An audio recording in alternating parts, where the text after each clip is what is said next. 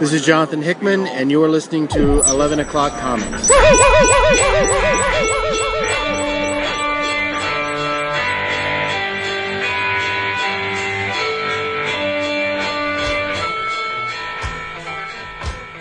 Nice. You got in under the radar. Did you see that? He was pouncing. He was ready to pounce. He's right there. He had to get his breath back. You scooped him. You scooped the bitch. You got him. You crushed him. You crushed Whoa. him. Whoa, who- we got a fourth one because you called somebody a bitch. You scooped that bitch right off the fence. One. I know you. I know you ain't talking to me, heifer. No. Heifer. Oh, that's oh, that's a Dude, you're gonna shit- hear that that a lot. I know you were just talking about our girl. Now I'm going to see her on Saturday, and I'm going to make sweet, sweet hugs with her. And so I wanted to say heifer because she always says heifer. I got shit in your grass now. So between between Dude, I got plenty of grass. I got acres of grass. You can shit in all you want. I got to shit in your pool. That's No, dude, There you go. dude, if you shit in my pool, you know whose eye you're gonna. It's not gonna be about me. It's gonna be about Beth, and then you're gonna have issues. I'll have to calm Oh her. no, it's Baby Ruth. It's Baby Ruth. I'd be like, oh, come here, little baby. I'll calm you. She'd be like, yeah, you will. Dude, when we went on that father-son camp out, Yeah. one of the guys uh, totally sold it to all the little kids that he shit his pants. He was sitting there he, and he let out a really nasty wet fart, and he's like, "Oh my god!" And he's like, and he's yelling at us, and he's like, "Go get me some tissues!" Christ, I just shit my pants. And we're like, we're like, we're like, what? And they're like, everyone's just kind of sitting there. He's like, "I'm not fucking kidding. Go get me some some tissues."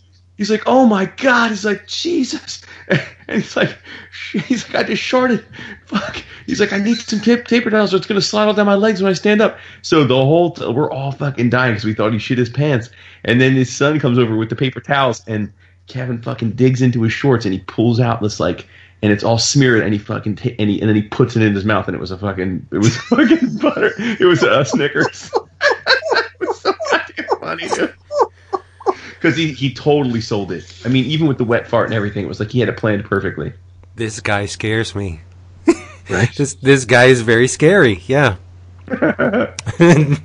oh my goodness. And uh, you should not be scared, my people, because this, My people. my Let people, My people go. this is Eleven O'clock Comics, episode four hundred and ninety. What? Whoa. Yeah. Whoa. And uh, have you not been paying attention? Oh, it's football season. I Oh am. my God. Really? I. I am opening my home to you in a few days, and this is what you start off with? I am Vince B. Oh Lord. How you Oh doing, my Lord. I am- Shnikes. I am amazing, Vince. I hope you're well as well. And uh, I am David A. Price. Nice. Good to Indeed, you are. And just to piss Vince off, I am Philadelphia Eagles starting quarterback Carson Wentz I don't know what that means. Why are you Carson Wentz? because he's the Philadelphia Eagles starting quarterback. Well, has he done anything notable this week or th- or today? Uh, be the man. Okay. That's all you need to know. I'd rather have you than Carson Wentz because you are the man in my heart, Mr. Jason Wood. Everybody's all together. Woo woot. And I feel like we just did this. Oh, that's right, we did. We did, but but unlike the last episode, which did not have one of these, this episode has one of these, and it is the DCBS spot. The discount comic book service, dcbservice.com, where you can get your books, get them fast, get them delivered straight to your door for a fraction of the retail cost. For example, here is the list of my my picks. And one comes from DC. Yep, it is Batman and the Shadow, The Murder Geniuses, hardcover. Wow. Steve Orlando, Scott Snyder, Riley Rossmo, twenty four ninety nine cover price. DAP. What are they taking it home for? Uh, maybe twelve fifty. Hmm. Not maybe. Exactly. Uh huh. Twelve fifty. Nice. Back to Monday.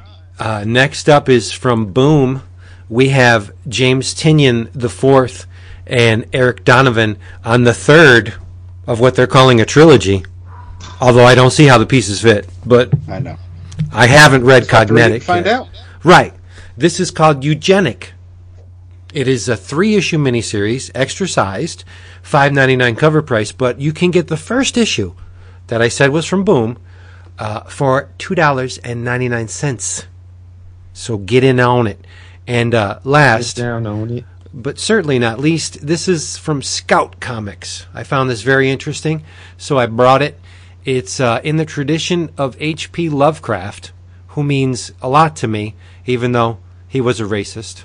Um, yeah, Sign of the, it's the sign of the times. Right. Sign of, sign of the times, Awkward way- right? Awkward way to promo this, but okay. really. Yikes. well, Uh, maybe there's that will actually buy it now. it, in the tradition of H.P. Lovecraft, there's the Infernoct, cumbersome name, as Sam attempts to discover the real reason the people of her town are being destroyed. She becomes aware of mind-rending creatures that feed off the sanity of their victims. It's up to her to do something about it if she can keep her grip on reality. Dun dun dun. Uh, writer is uh, Mina Elwell. Artist is Eli Powell. This is again from Scout Comics. First issue cover price three ninety nine will cost you two dollars and nineteen cents because you're super Damn, smart. son. Forty five percent off. Go to dcbservice.com and save, and then multiply. By the way, happy birthday to our, our benefactor, Mr. Cameron Merkler. Yes. His birthday this week. Yes. Happy birthday to you. He's one of those disgusting people though, that when you see you meet him in person and then you realize how old he actually is, it makes you sick because I look 20 years older than him and I'm like 10 years younger than him. It's true. Yeah. I know it's true. That's why I said it. Why why the silence all of a sudden making me feel awkward? I don't know. Um, I will make you feel extra happy because I am drinking the beer. W. Yes. What? Yeah, dragging it along from last time. I'm drinking the uh, New Belgium Voodoo Ranger IPA. That's the voodoo you do. Yeah. I'm glad you're drinking that, not me. Well, But you I was going to ask you, do you want me to pick up some IPAs for this weekend? I, no, I, you just do what you got to do. You're you are uh, not a fan of the IPA, and that's cool. Yeah, but I think other folks are though. It's the it's the new hotness. Dap, what are you drinking? Uh, I am trying. Th- this was um, the night kind of got away from us. Um, so I was hoping to have something else read for tonight. I was along with everything else that I read for tonight. So I timed this wine perfectly. Um, this is from Gabbiano, and uh, it's a Toscana red wine. It consists of um, Cabernet Sauvignon, No, Merlot, and Sangiovese. Uh, it's good. from Tuscany. It's uh, it is it's it's it is it's, it's an absolute label. Um, because the only thing you say for Italians is spaghetti. That's it. he laughs now. I said it before you did laugh. It's all right. Um, oh my god! But you're pretty. it's all right. I know. You don't have to placate me. Uh, this is Dark Knight, Mm. and uh, it is a. I really, really. It, it could kind of cover a couple of different books tonight because there's a beautiful, um, mostly in black painting. Uh, it's a silhouette of a horse. Um, rearing up ready to attack but on top is a uh, atop the horse is a um, is a I don't know if I call him a warrior, but again, in silhouette, someone with a um, the sword kind of looks like a rapier, but it's it's it's a really nice label. Um, and the Did image you kind of reminds me of Unholy Grail, but Ah, it's it's it's Dark Knight with a K, not like Dark Knight's metal, but still there was supposed to be a whole meta kind of connecting thing going on with this wine, which there isn't since I did not read. you didn't read it. What the hell? So I'll put this wine back. Forget it.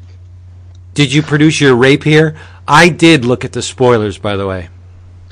I did too, but did uh, so? Wait, so you're putting it back? So are you drinking something? No, later? no, no, no. I'm I, I I'm I was joshing. I'm not putting it back. I am. Ah, I see. Now it is quite tasty.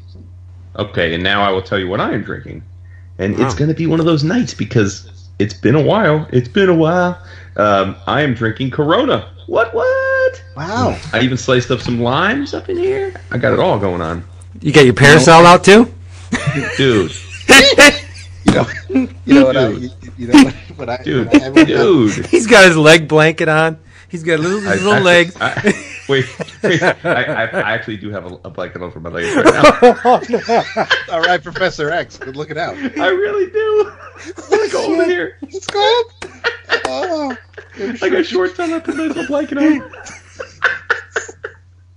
I swear. I, I think I oh, sharded. nice. Oh my goodness! I was trying to be funny, and there you go. Got some thank yous. I do too. Um, I don't think this person would mind if uh, we read the letter that came with what we got, because I'm we may we may have received the same things. I don't know. I know. think so. Uh, this is the man has already done enough. Uh, the man's already also a, a loyal patron from Jump too. it's what I'm saying, right? But um, this is from John O'Neill, Mm-hmm. who writes. the, mem- the uh, fan, the longtime member of our fantasy baseball leagues as well. But go ahead. Yeah, Sorry. it's okay. I'm used to it. Uh, gentlemen, Oh my god. Dur- dur- during the day, I'm the managing editor for a small publishing company in Nashville, Tennessee. And I wanted to send each of you a sample of our novels that I thought you might enjoy. As a managing editor, I'm not supposed to play favorites, but Jeff Johnson is a beast. The two books I've enclosed here are swift, funny, and brutal noir reads. Think Elmore Leonard crossed with Quentin Tarantino and the Coen brothers. Uh, and we received Knottspeed, a love story. K N O T T S P E E D. Yes, by Jeff Johnson. And this one, wow. I am going to read this one first because Really? it's yeah, it's called Deadbomb Bingo Ray by Yeah. Jeff Johnson. It has a beautiful what looks like um, uh, a screen printed cover, but it's not. But that's okay. It just looks like it is. Uh, nicely, there's a nice tooth to the paper, Uh, and um, the cover stock has clay coated. Yeah, And I got, I like that a got. I got to say, the production values on these books is are through the roof. I'm liking what I'm seeing, and and my fingers like what they're touching. And also, when you send me a book that says uncorrected proof on it, you just won Yep. my damn heart over. And because of that, though, as much as we love this cover, um, as it states on the back, there may be some changes before publication. So, Oh, that's all right. I don't care. oh, absolutely. No, I'm saying I love the image on the cover. I just I don't want anybody to say, "Oh, well, Vince said," when Right. this this is this does not come out until November. Well, I'm usually wrong anyway. Uh, And it's we got crime, vengeance, love, and physics. The And- infamous. A And what- from Mr. Warren Ellis. Oh yes. But Warren- Warren Ellis says this evil strut of a book is wildly smart, utterly warped, and exultant in its own mad glory. I can't wait to read this, and it's noir. Like, what the hell is happening to me? You are a, a new human being. Both of these books look absolutely fantastic to me. You know, do you listen to Little Steven Underground Garage? Not often. I don't know what that is. Oh, please! I, I'm too, and I'm too white. You're not white enough. Um, and this Okay. this week, this week, little Steven was ta- talking about noir and the difference between noir and other types of genres. And in in in noir, your prot- protagonist never learns from his mistakes. Blah blah blah. He went down the whole laundry list. And here I get two books in the mail from a beautiful human being that we love so much, and they're both noir. Like, what are the chances? It's the universe reaching out, licking its finger, and giving me a little wet willy. That's what it is. Mm-hmm. So there you go. I have more mm-hmm. thank yous, but that's the one I think we all can share. Oh hell yeah! I think Hat, um, hat tip to Mr. John O'Neill for sure. big time. Yes. I uh, I may join you in reading that Bomb Bingo Ray first. I was going to read Knottspeed since that's that came out first. Not that there's probably any sort of connection, but um, you know what? I'll read something that nobody else, not too many people can read before it comes out. So I'll I'll, I'll join you. And let's do the our buddy John proud and say that you can check all this stuff out at uh, Turner Publishing. That's turnerpublishing.com. Right? Indeed. Yes, And sir. They, they look super amazing. I cannot wait to jump in. huge love and kisses. Thank you, John. So what, what else do we have here from y'all? I, I have two thank yous that uh, are OA related. First, uh, I want to thank our boy, our new BFF, Mr. Karl Slominski. Uh, we Dap and I sang his praises uh, after Heroes, and I did a nice interview with him about his book Teeter Topple, which we discussed on the show. But uh, he opened up a commission uh, window there, and I had him uh, asked him if he had the time to do a Domino and X23 piece, and he did one, and I, it arrived this week, and it is glorious. So I wanted to say thank you to him for the, the beautiful work. And then words really don't, even properly describe the, the, the last thank you, and that is to our boy, uh, our homie, Mr. Daniel White, uh, former former EOC logo creator, uh, all about gentlemen.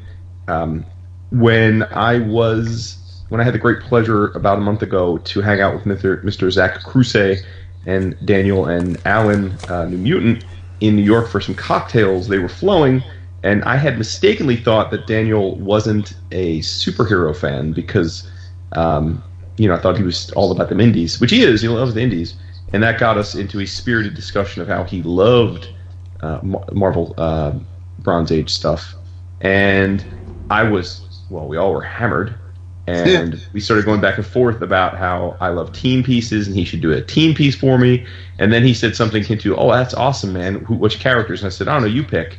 And then he said, "Well, well, how many characters in the piece?" And being 17 sheets to wind, I said, "How about all of them?" And was Wow. you know probably half kidding. And then he's like, his eyes got wide. He's like, "Seriously?" And I'm like, "Yeah, man, seriously." And then I really had almost thought that that conversation was was was nebulous and more conceptual. And then lo and behold, the next a day or two later, on the IG and the Facebooks, I start seeing the outline for it, and I'm like, oh boy. Uh, and long story short, Daniel did an absolutely breathtaking Avengers piece for me. It is uh, 14 by 17, massive. It is 46 characters, all of the Avengers up until that were on the roster up into um, um, issue 300 Yeah. and it's it's absolutely just it's just breathtaking. I mean, he puts so much time and love into this piece. Um, it's it's incredible, and it's it's easily one of the best pieces. I don't have physical possession yet, but but when I do, it'll easily be one of the best pieces in my collection. It's uh, it's awesome for so many reasons. So much love to you, brother. I did post the piece in our Facebook group and on the Twitters. I'll throw it up on Instagram as well. So uh, yeah, man, a hell of a great uh, art week for a guy that's supposed to be on art hiatus. Yes, yes, we will mention that. um, I just want to thank um, Kitchen Sink and Dover and Amazon and the post office for um, bringing What? me a book that I pre-ordered. Um, maybe it was UPS. We won't give the post office too much credit. Uh, something I pre-ordered months ago. Uh, once it was available for pre-order, and this would be Don Simpson's Border Worlds, um, Nice. which is a very thick, um, nice hardcover. Some color, uh, mostly black and white. I will be reading this, maybe rereading an issue or two, but rereading this uh, very soon, I hope. But it, it, it looks absolutely amazing.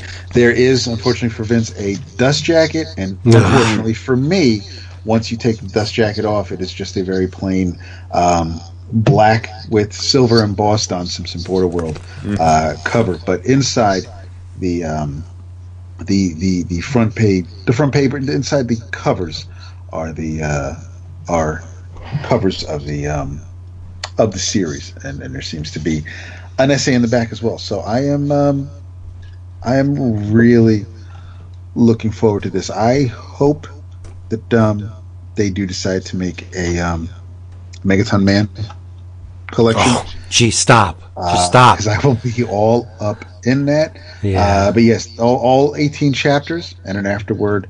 Um, and uh, I'm, I'm, I'm happy this finally arrived. I know that uh, some people were surprised that it was being released like this. Um, it was just a good mail week for me between John's books and and this came on the same day. They all came yesterday. Um, so there's really nobody I need to thank except for the creator of the work. Um, but I'm, I'm glad it's here. Nice. I got more thank yous. Oh, nice. Yeah.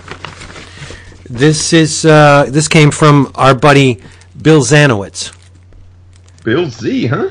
Yeah, he worked at a convention, um, a, he a little, yeah, a little whiles, a little while back, and uh, I guess the artist in question, Mister uh, Anthony Marques, was there, and Bill was nice enough to get me a signed copy of the Vampirella uh, Oh, from Dynamite nice. that um, Anthony did the variant cover for. So it's the Paul, Paul Cornell, Jimmy Brock, the recent Vampirella. So yeah, thank you, Bill. Yeah. Love, big love to you as usual. I wouldn't have to. Um, you didn't have to do this to get big love from me because you know I love you anyway. And I got from um, Sean Moran. He sent me a bunch of Savage Dragon issues that I m- missed, or I'm sorry, didn't miss. I didn't order because I was on a break. We were on a break and uh, I I recanted and and realized my mistake and had a hard time finding some of the issues. So Sean jumped in and said, "Hey, I'll help you out." And he also sent me a bunch of issues of his self-published comics. Um, what am I going to do with my life? Stop drawing dicks, Sean. That's that's what you should do because it says that on the cover. I didn't say that. Drawing dicks is a good thing in, is in, in my book. Um, so you can check out Sean's work at fistsshakingcomics.com. That's fist shaking comics, one word, dot com. Sean Moran, publisher and creator of uh, Shaking Comics. I love the stuff. It's it has uh, well, it's it's raw, and that's the best thing I could ever ask for.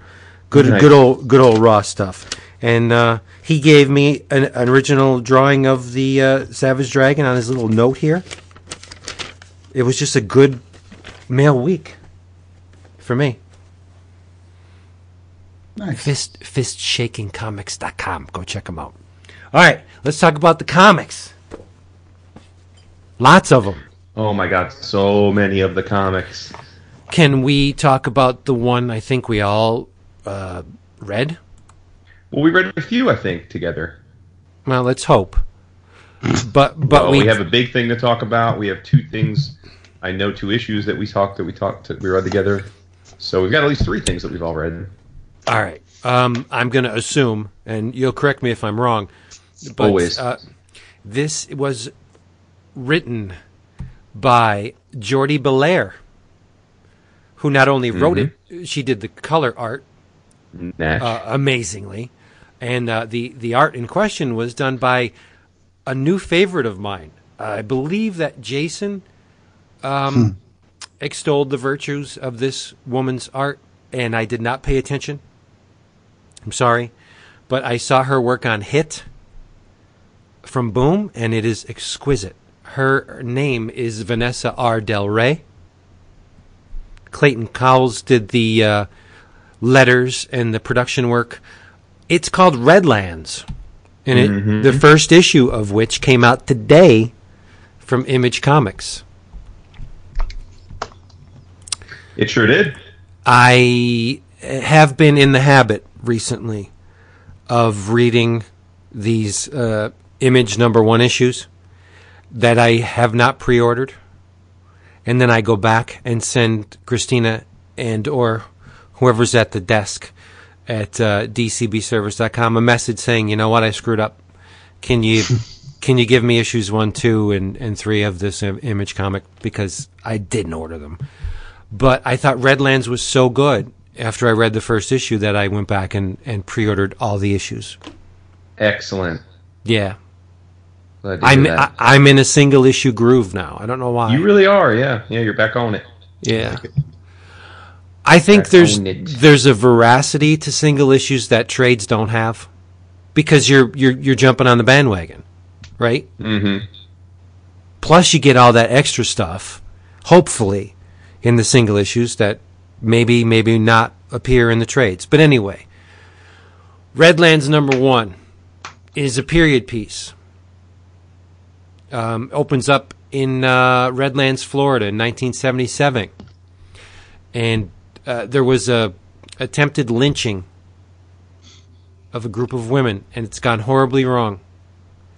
the The police station is bombarded by um, what I initially thought were evil spirits, evil female spirits, right?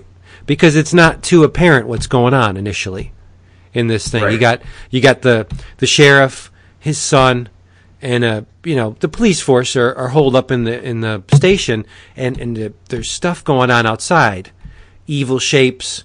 The the lynching tree is is uh, ablaze, and and a little girl walks next to the tree, and they're like, "Holy shit!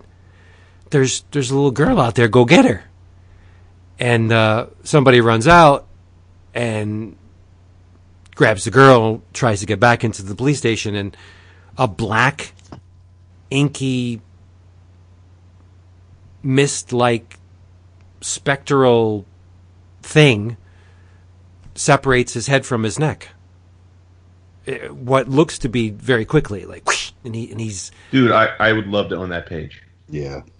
yeah. How sick is that? How, how awesome is that?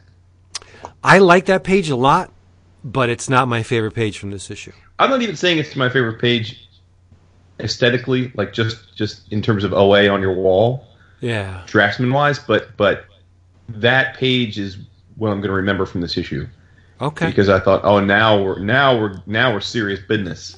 This is serious business right here. While we're on the subject of, of the art or the visuals, uh, Del Rey's art on this book is very different than the stuff that I saw from Hit. I think her This- style's been evolving. It, it's it's not too far off from her Scarlet Witch run. Well, I didn't even. I have no knowledge of that at all. Okay, You know me. take my word for it. But there's a thing going on here that we've seen done in Fringe, and um, uh, we saw it in Fast and the Furious Eight, where they're incorporating the sound effects or the lettering or, or any kind of statement of of um, you know time and place. They're incorporating incorporating it into the world. Like there's in this panel that you're talking about, the door the, the somebody fires a gun, and the bang from the gun runs parallel to the open doors, as if it's in the same physical space as the doors and the people. And and, And, it yeah, and- yeah. and an it happened- The bullet.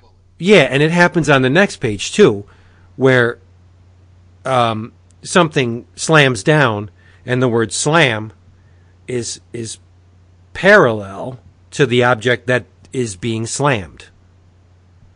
So it's like the, the the lettering exists in a physical space. It's not just comic book lettering; it's in this world. I think that's cool, and that's I mean we've seen that in Fringe where the the, the lettering and stuff it looks like it's Yeah. part of the actual scene.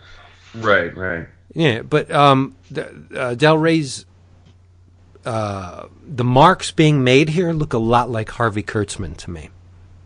Yeah. That that that is a very big compliment. It, they're loose, they're lively, they're energetic, they're dark and creepy.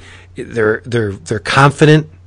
Um, She's got this great thing she does with her with eyes. Always Oh, yeah. Um, they, they, they, it's hard to say. They, they almost look empty, but by design, it's. Uh, I don't know. She, I just think she's always been great at evoking uh, an, an effective spectrum of emotion from the way she uses eyes. But it's not.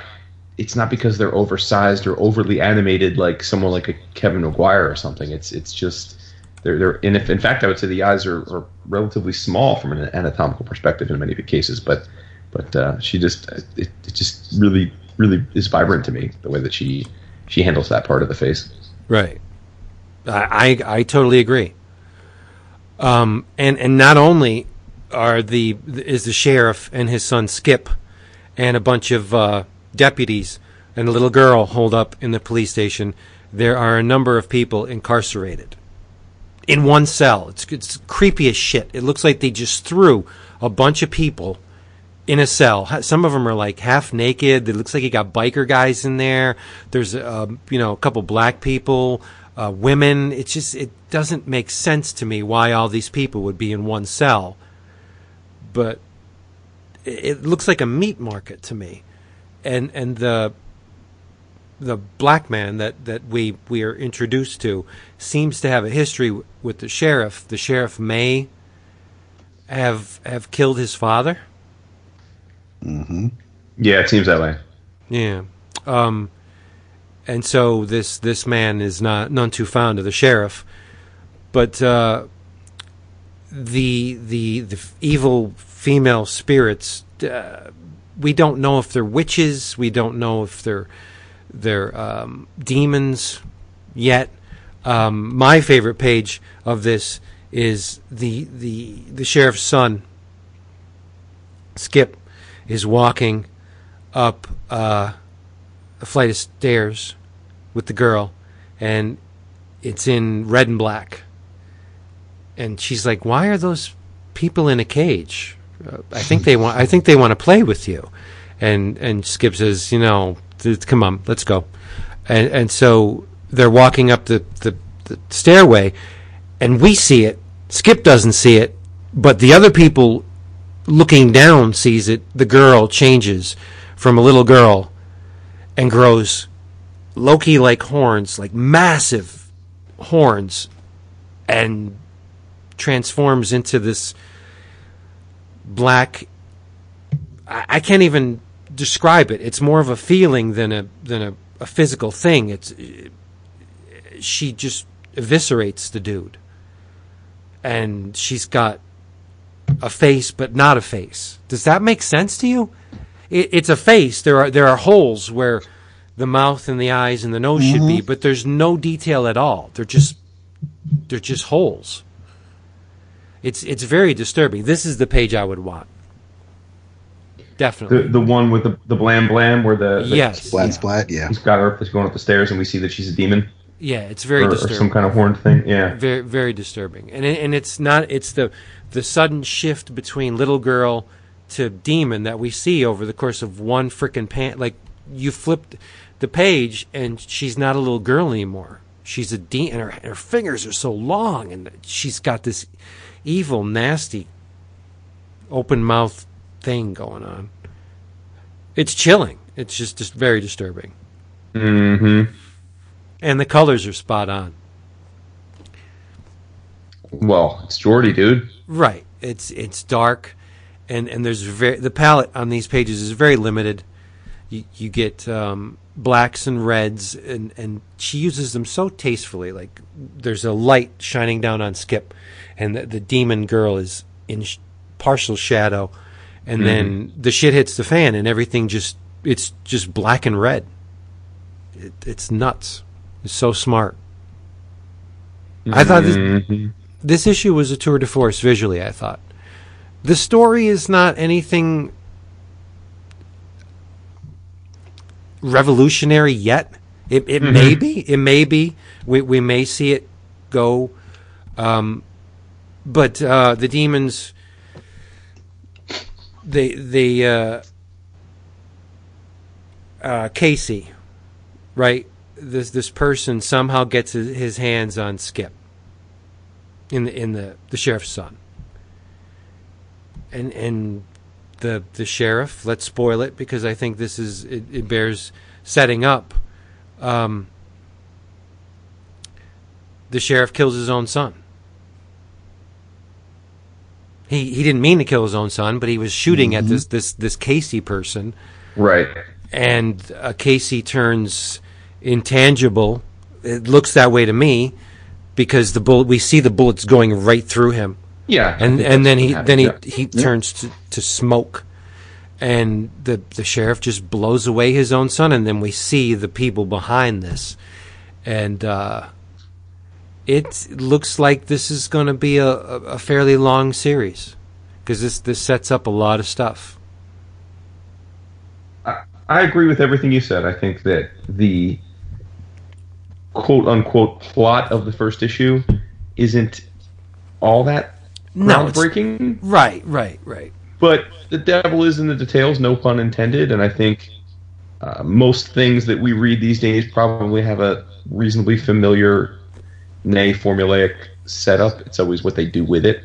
And so I think you said it exactly right. I don't think the the first issue is gonna. There, there's no some. There's not some revelatory moment in the first issue that, um, uh, plot wise, that makes you say, "I've never seen anything like this before." I think you have seen or read things like this before, but uh, it is just the first issue. I think it, it hit all the necessary beats. The, the pacing was spot on. Like I said, I mean, the dude losing his head, the, the, the way that the book was structured over 22 plus or so pages was, was well done. Um, you can tell that Jordie's seen a lot of comics over the last few years as a colorist. She has she has seen a lot of scripts and, and comics on across her desk. Um, and I think the art is. I think this is you know Vanesa. Look, I, I as you noted, I've I've known Vanesa's work for a long time. Met her. at He- Dap and I met her at Heroes. What three years ago? Dap, I think. Um, And been a fan of hers ever since. She's she's repped by Paolo um, at Cadence, and um, I will say, uh, I, I being honest, I, I think she her style has to be on the right book. I, I think her her sequential work in um, traditional superhero settings not not ideal. Um, I think it, it's it's not perfect. A book like this, um, I, I think, is absolutely perfect for her her aesthetic, uh, for her energy. It seems to be something that, that's right up her alley.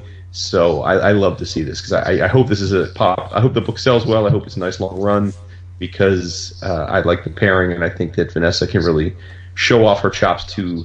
You know, I don't think she's a household name yet, but uh, but a, a nice you know twelve to twenty four issue run on this with um, with with Jordie's popularity driving the the appeal. I think will really put uh, Vanesa even higher up on the map. Yeah. I I totally agree. It's to me if I'm to if you're charging 3.99 for a thin stack of paper, you you better give me some kind of reason or or uh, instigate me to separate myself from my 4 bucks. I, I need some return on my investment. Uh, mo- most comics these days, a lot of them don't do that. I, I, I feel like I don't get my my value back. But this this this seemed very much worth it to me. Um, the visuals are are stunning, and I think it's it's it's it's a lot like a comedian who tells um, um, a well worn joke, but he does it in a way that is completely unique to himself. Like you can you can tell a joke a million different ways, and it's all in the telling. It's all in the way you present it, and the, the delivery, and the timing, and the the the the skill and the style, and that's everything here. Th- this story has been told a lot of times. Like this could could have been an AIP movie in the seventies. It just seems like um, we've witnessed these events. This town besieged by women demons or witches or whatever they are, and they got a grudge. They got they they have a an axe to to to wield to bear, and and, and it's just that this is all in the telling. It's magnificent. I'm fixated on this moth. What's the deal with the moth? Why does she spend seven panels on a moth? What's going on?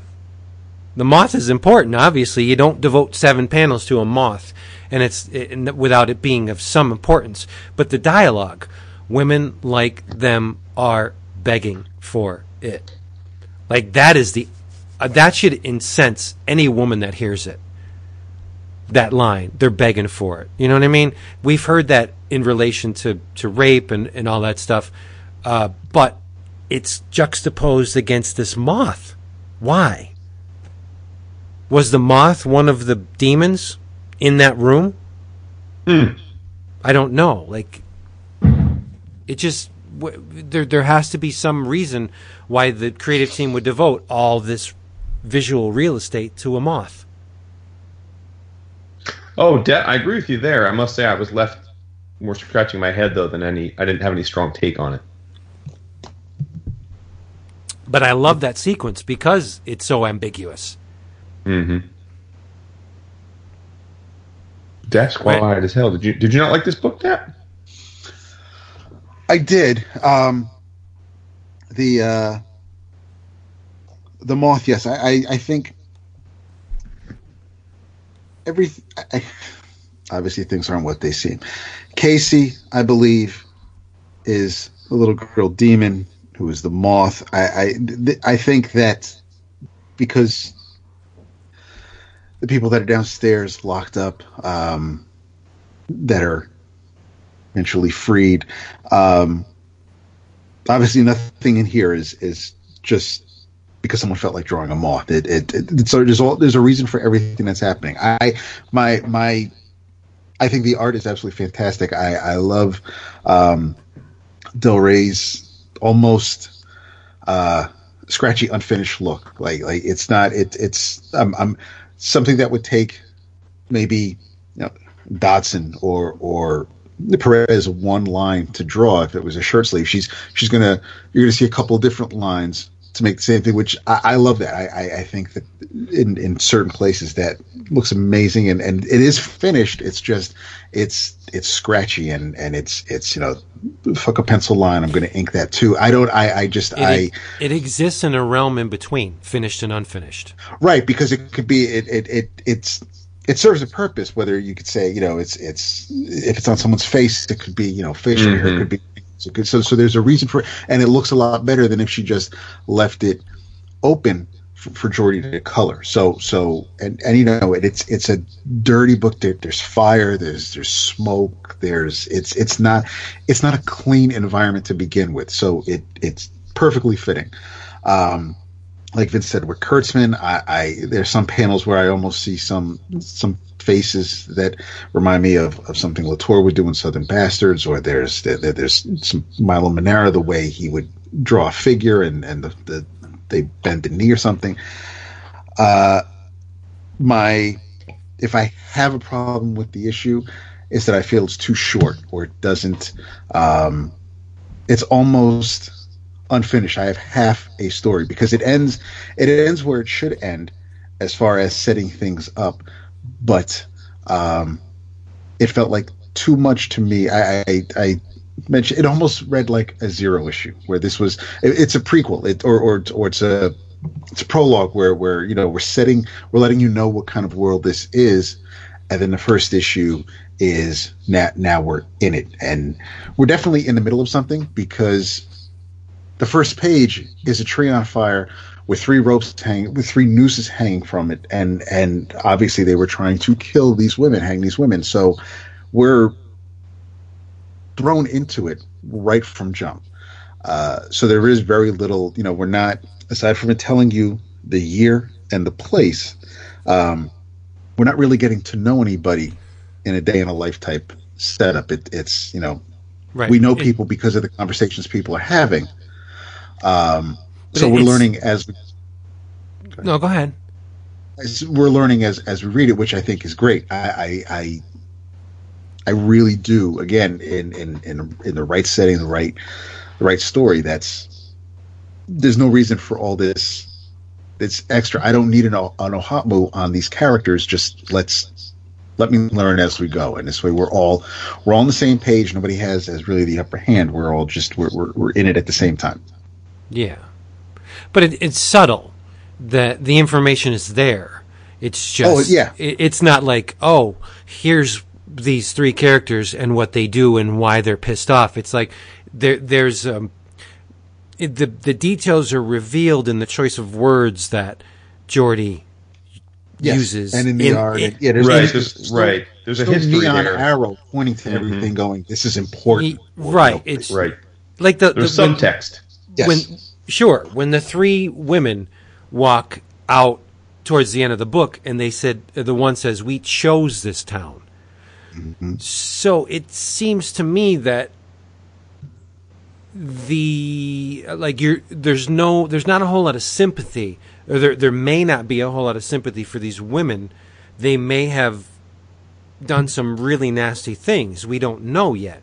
But on the flip side the sheriff is not a nice person either Nope. there, there there may be some kind of um, uh, racism going on. There there may be it, well, it been it, it it bears to be seen, but the fact that he was picking on and killed this black man's father, you you could just draw the line. It, there there may be racial undertones to this thing. We don't know. What I'm saying is, it doesn't seem like either side are very, you know, root worthy. Like woo woo, go witches or, or go demon ladies. It's just it, it just it like there there's bad stuff on both sides of the coin here, but I love my bad witches.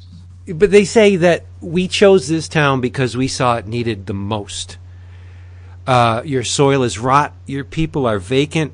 We needed a place to make new through sacrifice with honor. and we see and, What and does you that know mean? who's being sac well you know who's being sacrificed the cops. and when she says with honor it was the people that were in the cell that are escaping or not even I mean, it's not like they're the woman might be running away but it, it, we, we know that the, the honorable the people who should be looked up to uh, those were the ones that were locked up so obviously there was a there is now a shift in power uh, yes. But they seem to be old too. Like they say something about being alive for centuries. Right, right. Yes, because yeah. Well, I mean, when you the See all this for three. This is what I'm getting at. All this for three ninety nine. That's Right. what I. That's what I want. and Give even me- though and every note, even though every single page is packed and there is a lot of information to to Mhm. to absorb, um, for me, it, it's I don't. It, it, it's. I'm not saying I feel cheated. It, it, it's weird that with everything that's going on on these pages, that I still feel like I may, maybe it means that you know I just enjoyed it too much and I want more now. But Mhm. um, there is it, and always and I- leave them wanting more. well, yes, you definitely do. Um, but this is also something that can very easily be reread without feeling like, oh, you know, I just read. I don't. You there is. I think there's there's some rereadability here. Whether you're just taking in every one of the panels and and not reading it and just looking at it. Uh, I mean, one of the witches has her arm in a sling. You know, I mean, Right? Could they be the fates? it's they. Well, They were- I, I don't know if the three of names mean anything. It, there's Roe, Alice, and Bridget. Um, we know based on the concept art that now that the police are gone, that they're basically going to be the new law in Redlands. Um, there's, which again is why I felt that it was it was mostly just a, almost like a a free comic book day issue where it, it was just you know the second issue is is where we are uh, now but if you want to know you know what happened right before that that's this story and that's why it, it really didn't it it is a first issue obviously and it and and everything that's been said about it tonight uh, is all is all positive and is all for for the good it, i just i don't know why it didn't really feel like a a major first issue for me, and it is a major first issue. But it just it, because it's got that that number one on it, and, and I'm reading the story. It didn't. It's it's really hard for me to to, to put it into words, but it, it just it it did feel like this was a a giveaway story, and and if you want to know more, come back next month. And it, th- this was the freebie, and this the first hit's free. And if, if you want to know more, you're going to come back and pay. I gotta say, I don't understand. I know I, it's it's it's it's the strangest. And, it- and I'm not saying like, you're you're crazy. I don't understand you. I just I No, don't I get know. I, don't get it. I know. Right. And Does there not is compute. there is the uh, the stars and bars in this thing too. So and that's and and that whether it's it's hillbilly moonshine or vampires or it's it's it's witches or but it's, there seems to be it, it's you know when image first started you had their take on superheroes. And and then you know you had other creators coming out and and telling different stories then you had you know Hellshock, and you had and and you had some some crazy image stories over the years, and and you know you they, they brought Strangers in Paradise over, and and image became a lot of things, but right now they just seem to be most of their books are either in the Gothic, yeah. southeast or they deal with rednecks and hillbillies or um, it's just it, it's I, I kind of want uh, a break from that and and no which is probably one another I don't think why- I don't think you're going to get a break from it. no like, because not- not an image, I mean, it- like- it's like, like- it's News wise, you're not going to get a break from it. It's not. No, I I, I, think that. No, no. I I, think And- it's and- incredibly canny on Image's part to be doing this at this time because this is a big deal. This is this, this is probably one of the most important things that are, is going to be, you know, uh, one of the one of the hallmarks of our generation is this north south bullshit. And I and I think it, Image is is very smart for exploiting it. That's what it is. It's, it's exploitation. I don't see it that way. I, I think it's a little bit coincidental. Jordie's from Florida. I heard uh, Declan on another podcast doing an interview saying that they both really wanted to take a chance and tell a story from their that were based in their home settings. That's why he's doing uh, Yeah, but he's come doing his OGN. All this I, I don't stuff is see it, man. all this stuff is filtered through an editorial pro, uh, department. It's not though. But you're No, wrong. not an Image Image, does not no. have an editorial department. That's not even true. In fact, most But- of these guys have to hire their own editor. but they have a publisher, though, is what I'm saying. But, If there- yeah, but there are- Image there are- says Says yes Image to the is just the, the eye The on the publisher cover says yes to anyone for he thinks he can sell books to. right So you're you're saying then- southern southern bastards, cannibal, mm-hmm. redneck, redlands. Okay. It's it's a First- all right, coincidence No, no, that stop, all these. stop, No, no, no, stop. I'm but saying Southern Southern, Bastards- Bastards got okayed because it was Jason Aaron getting to do whatever the hell he wanted, and, And- and, and Jason sure. Tor said, "Let's do it." And going that to- begets and that begets other people saying, "Oh, I can dig with that setting, and I'm going to do book in that setting too because I'm a Southern." Right, so it's not a Right, so- coincidence. it's calculated. No, it's not a coincidence, but it's no. not editorial mandate at all. It's No, no, no, no, no, it's not what I said. It's I a said- it's a zeitgeist. It's it's these other creators saying, "Yeah, I can vibe with that. I, I get where that's coming from." Donny Cates is from is, is is he's from Texas. He's going to write stories. Yeah, that take I, I don't. in Texas. You No said it was like editorial. This is not. No, a- what I'm- this what is- I'm saying not is like there's this a person- David Brothers and uh, and and uh, and uh, Eric Stephenson sitting around saying, "Yeah, we need more Southern related books." No, but there are people at Image that say yay or nay to series. to, Mm, It's poten- not to potential but series. it's it's. But I, I think you're you're way overestimating that. They're process. not saying okay. Are, is it a book set in Florida? Okay, sold. No. That, that process is is, is merely. I don't. I, I think you're you're oversimplifying it, but I'm I'm thinking. I'm not though. I mean, we, last I checked, we were good boys with the COO for a long time. I mean, I know how the process works. Like, it's not like that. Like Eric Stephenson does not editorialize what gets published. He bases it on two things. Does he think the book can sell? And that's mainly is the creator got a name for themselves. And then is what he's pitched and sold, does it look professional enough that he thinks it's worth the fee that they're going to pay him to publish to print the book? That's it. I- I he doesn't edit it. He doesn't help market it. okay, They don't do a I just thing. I don't believe in coincidences. The fact that there's that there's five or six. But. Zapp and I aren't saying it's coincidental. We're saying it has nothing to do with Eric Stephenson deciding he wants more Southern books because it's topical. What But- we're saying is the lack of coincidence is that because Southern Bastards was a runaway breakaway hit, and there's that oeuvre, it's inviting other creators to vibe off that. That's all. It has nothing to do with Stephenson having some kind of view that that's the kind of books that are going to sell. That's all I'm saying. Because if you look at Image right now and you look at all the books they publish, I mean, we're talking about a tiny subset. They put lots of different books out, many of which Sure. don't sell that well. But this, so I, that's all. I, I again, I, I agree that it's not purely coincidental, but it's it's but it's not coincidental because of some grand social messaging that Eric Stephenson is trying to put forth. That's all I'm saying. smart. I think it's people want to be like Jason Latour and Jason Aaron.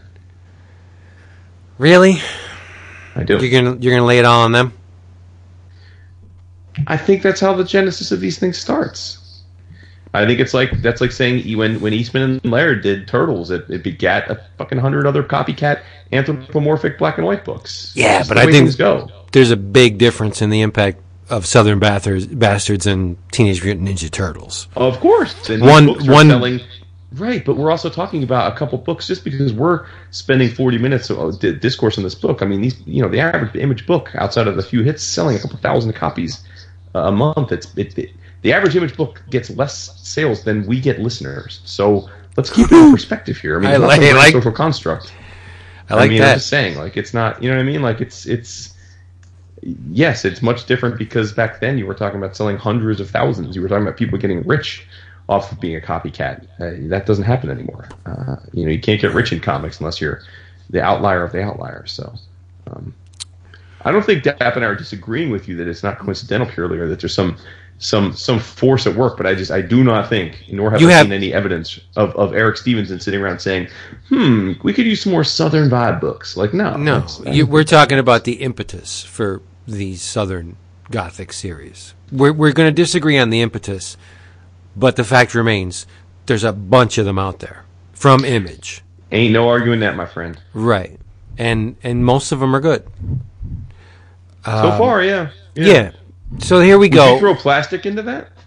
yeah, yeah. Okay. It doesn't have the I'm just Gothic. asking about it. Like, I'm yeah. I guess I guess it would be. Yeah.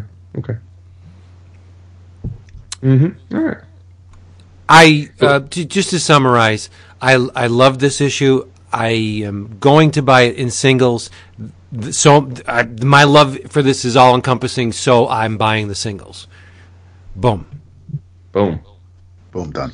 Now let's talk about this other uh, little little book y'all were up in. We're not going to disagree on this one, are we? I don't know. All right. Um, this also came from Image. It's So it a must be basic. Southern. No, it's Probably not. mu- No, I don't think this one has a whole lot to do, thanks to, to, to the Jasons there.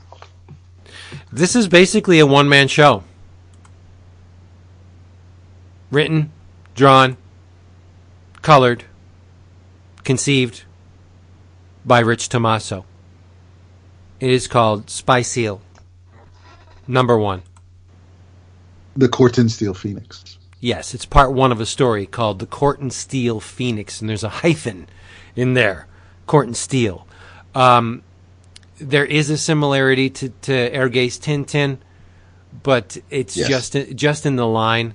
Everything else is this unique um, anthropomorphic world that Tommaso has created, in which a uh, a seal by the name of um, Malcolm Warner, who seems to be lazy, but not unintelligent. Um, he doesn't have a whole lot of. Um, he's not very upwardly mobile, but he is Yeah. resourceful when he has to be. So he's a contradiction. He's he's um, he's motivated by food instead of personal growth and and and his um do we call her friend do we call her girlfriend he won't even admit what this person means to him his his No, just friends. his female friend with a Mondrian blouse. Uh, her name is Sylvia, and she's an artist. And as the as the story opens, Sylvia is struggling with this painting, and she's she's like, ah, fuck it. I've I've I've I've expended all the energy on this painting I wanted at this time. Let's go to a gallery. And he's like, ah, I don't know. Do we really gotta go? And she's like, there'll be food. So he's like, okay but but but once they get there, he he does get into it. Like he's he's talking about uh, the the the the the style and the content of the art, and he's he's he's vibing on it. But it, it, this in in in in total, it's a strange book because while they're at the gallery, um, Malcolm is is approached by a bunny, a Russian bunny, who latches on to him, and and he doesn't know why. We don't know why. And there's a murder attempt, a terrorist uh, act that uh, erupts, and um, Sylvia's winged. That's a pun, I guess. Uh, and, but it all stems from this this Russian terrorist group.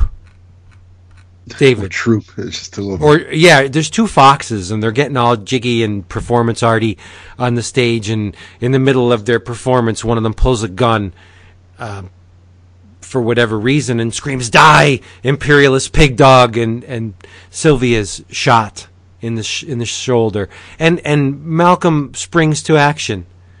So this lazy, you know, person actually can get motivated when when when it matters to him. And there's a chase over the rooftops, and it gets really weird. This book is strange because MI MI6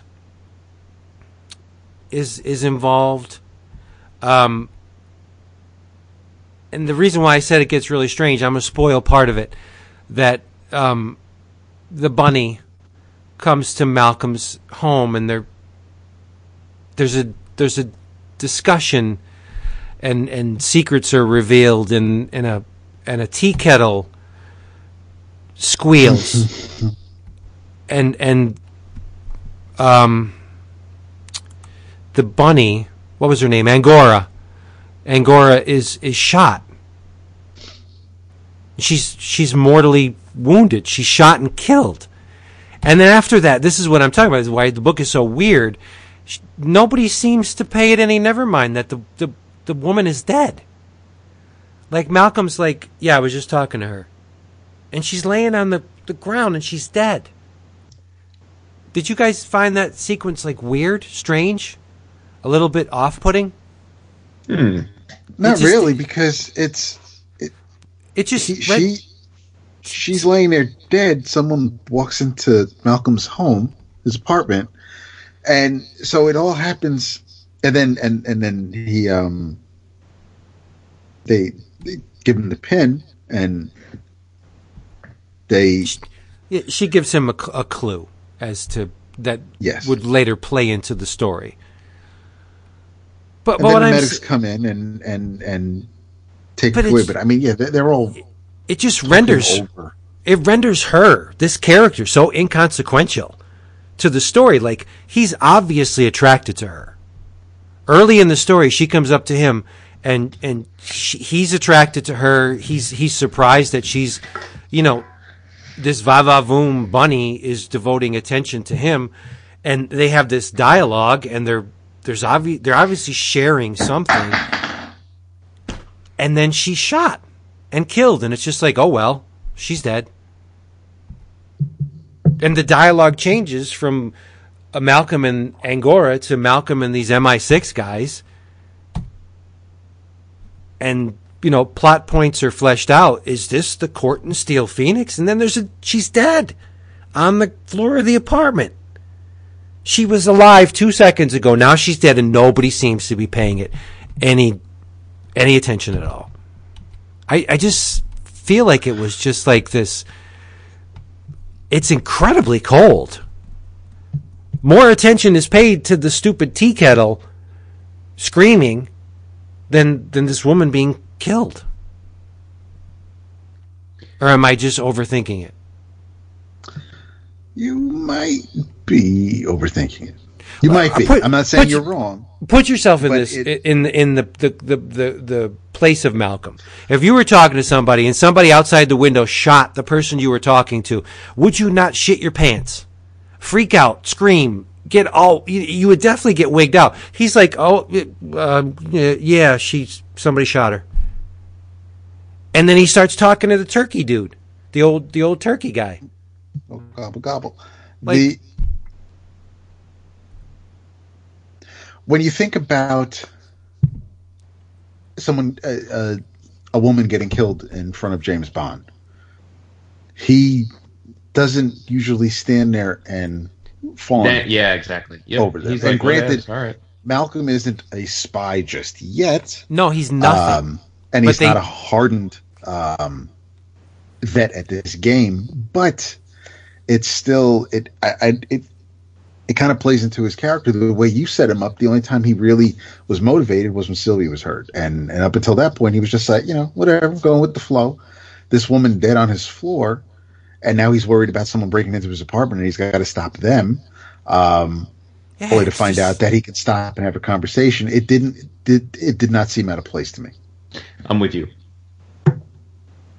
it's a life though and and i Yeah. i don't i don't know i'm just i'm It just Sounds seems like you're a little bit uh, attached to. to I know. Uh, yeah, you don't. You we read lots of comics where lots of people die. We just were laughing about a sheriff losing his getting his head cut off, and we didn't spend a lot of time talking about the feels. but there there was way. There, I mean, yeah, I There's- don't know. I, I, I- I didn't give it much thought to be honest with you. this I, Angora character is think- rendered I think David hit on it. It's it was. It seems, I didn't hear you. What'd you say? Oh, I said it was evocative of James Bond to me, like David said. I mean, or I- or Jason Bourne. Like, all right, well, people die. Mm. I don't know.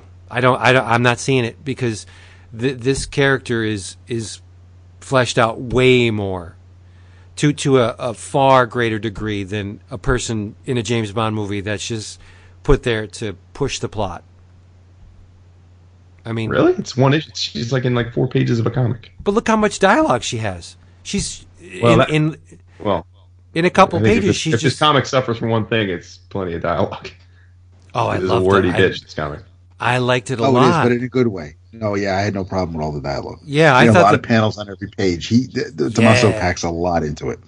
beauty. The, Oh, he puts the, his I- time into it. No, no Yeah. doubt about that. I will, and I, and obviously, like Daniel White said, um, the tour de force of this issue is the juxtaposition of the screaming tea kettle that pushes you, and well, I should say, distracts you from the fact that someone who I think is very important, Jason and David don't. Um, I, I, I, there's a life being snuffed out, and it's like this prestidigitation. You're hearing this ee, this high pitched um, wail from the tea kettle, and then blam! The next time we see Angora, she's got a bloody splotch on her chest, and and she falls, and and has just an it's a, it's a classic noir setup where she's like "Ah," she's dying right and she's like take this it's the brooch blah. no and she gives him something that'll push the narrative in in a new direction and you know just further the narrative get the story rolling it, that's classic noir right? Um, and then he goes over and he takes the time to turn the burner off on the tea kettle so and and it goes from big bold e's to tiny tiny little e. It's a great great sequence. It's it's it's masterful actually. But i'm just saying that i just thought that this character should amount to more than just like oh well bunny dead Maybe, Yeah, let- let's maybe move on. Bunny not dead because May, maybe when- not when- maybe not because Deputy Dog over there when he tell when the medics come in, he they, they just prep her to put her on the gurney and and then that's I mean that's on the last page of the issue anyway. Um, so maybe maybe I'm not trying to get your hopes up. Maybe she's not dead. Well, And- even if and she's you'll- not you'll- dead, the the the characters believe her to be dead. And or Turkey, at least at least he does. Malcolm Right. does. The other right. two, So Malcolm and, and Turkey Dude, and and the the dog Turkey that Dude. and the dog that Malcolm smacked with the cricket Right. bat, uh, they they may believe her to be dead No, too. I It's just that she's I- so inconsequential to anything. That, that's what I'm saying, though. I think only Malcolm may think believes her to be dead because otherwise, they they won't. When when when he's telling the medics, when McGruff tells the medics that you know this is she, I'm over here, she's over McGruff, did you call him McGruff? here. Holy shit! You just called him McGruff. You're able, Holy shit! you can, you know, I, he may know something that he, may be more in tune to what a dead body feels or looks like, or it's. I I I get what you're saying. I think um, of all the things I enjoyed about this issue, uh, wondering the fate of, of Angora was definitely not um, on my notes. Um, on my That's list of things to talk You're about. you're both cold-hearted bastards. I- That's yes, why. Yes, that's right. The I- frig? Absolutely. Actually, some Seriously. chick, this some chick who who comes between Malcolm and Sylvia, who who uses him because Oh, she definitely She- uses him Yeah. exa- and then breaks into his apartment. Yes, I, I should feel I should feel something for the way this character has been treated. She's exciting though. Come on, she reminds me of friggin' Maggie or Hopi from I gotta Road- say, Lo- I am absolutely fascinated by how much thought you put into this rabbit that was on four pages of the comic. Like truly, I'm I'm I'm, I'm Spy genuinely- Seal. like That's I knew we were going to talk about Spy Seal, and I didn't think we were going to go here. Like you She- have put, you have you have put more gravitas in this character than I think Tommaso did when he drew her. no, I think you're full of shit. He wants, Look, he wants an Angora spinoff. No, I maybe it's it's just that she's she, to me she was exciting. She's she was impetuous and, and in the moment and and just uh, unpredictable. And when she gets shot, the way that he has her hair over like I Wow. think I just This think it's epic.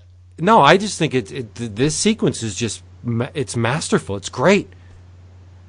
I don't, I don't know. I was doing voices as I was reading this thing too, Wow. especially like Turkey guy. Uh, what the hell's his name? gobble what's, gobble over what's here. what's Turkey dude's name? Let me ask you two questions. Hmm. Were you like were you like a mad Richard Scarry fan growing up? Is that your shit? No, I didn't like Richard Scarry. I, I found Richard This Scary is Richard to be Scary with guns. no. This is awesome. Well, I, is- I think Richard Scarry's awesome. All right, then then okay, but I I, I think. The, I I don't know. Like this to me, they they get Blacksad gets accolades. Why Mm-hmm. not this? It's the same thing. Oh my god, dude! Oh, Whew, I gotta hit the pause button. Oh wait! Oh lord, I got like I'm getting palpitations over here. I was just gonna say. I, I wow. Um, No, oh boy, I, I can I, I think comparing those is like saying the the Yankees get all the love. Why don't the Scranton Wilkes-Barre Red Barons get as much? It's like we're talking about different stratospheres of of, of comicdom, different different different entire universes of, of comic storytelling. No, I think the approach is and the execution is different, but I don't. I, I wouldn't ele- I wouldn't rank um, the Blacksad stuff. I wouldn't call it superior to this just because it's rendered in a different way. I think there's a lot of beauty in, in what Tommaso's doing here. But that's okay. Your your mileage may vary. Yeah, I mean, I I think both can be can be cool without them being on the same level. I mean, I, Well, I we read not? lots of comics we like, and I think some are better than others. I that's all. I, I, It's- I don't it's know. true. I think that, uh, you just yeah, I, I don't know. I, I I can't I can't go into the. I mean, to me, Blacksad is that is those are special. yeah, it's up there. I think this is special too. But that's okay. I mean, Do you We- think uh, the man with the yellow hat shows up in issue two or? Is that issue three?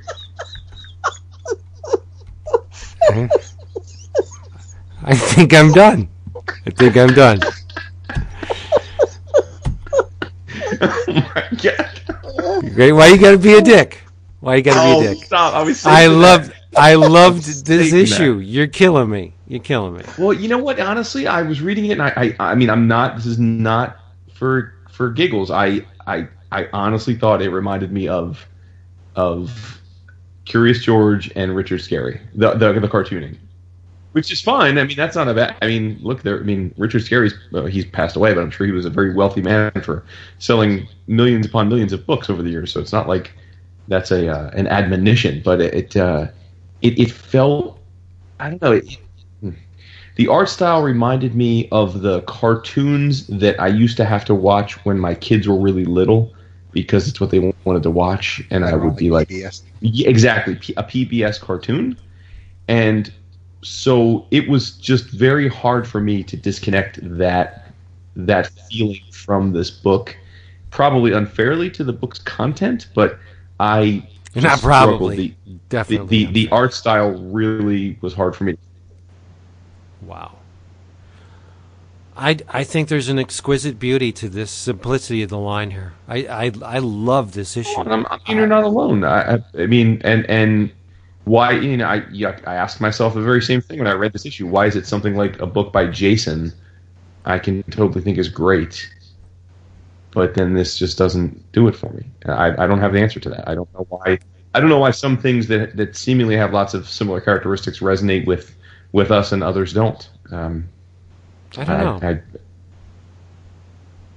but am not again, gonna. I mean, I'm not gonna besmirch the book at all. I don't. right. I don't right. think it's a, a bad book at all. I don't. I think it was well executed. Uh, it's just for me, the visual style just sat in this corner of my subconscious that just just made it hard for me to, to be gaga about.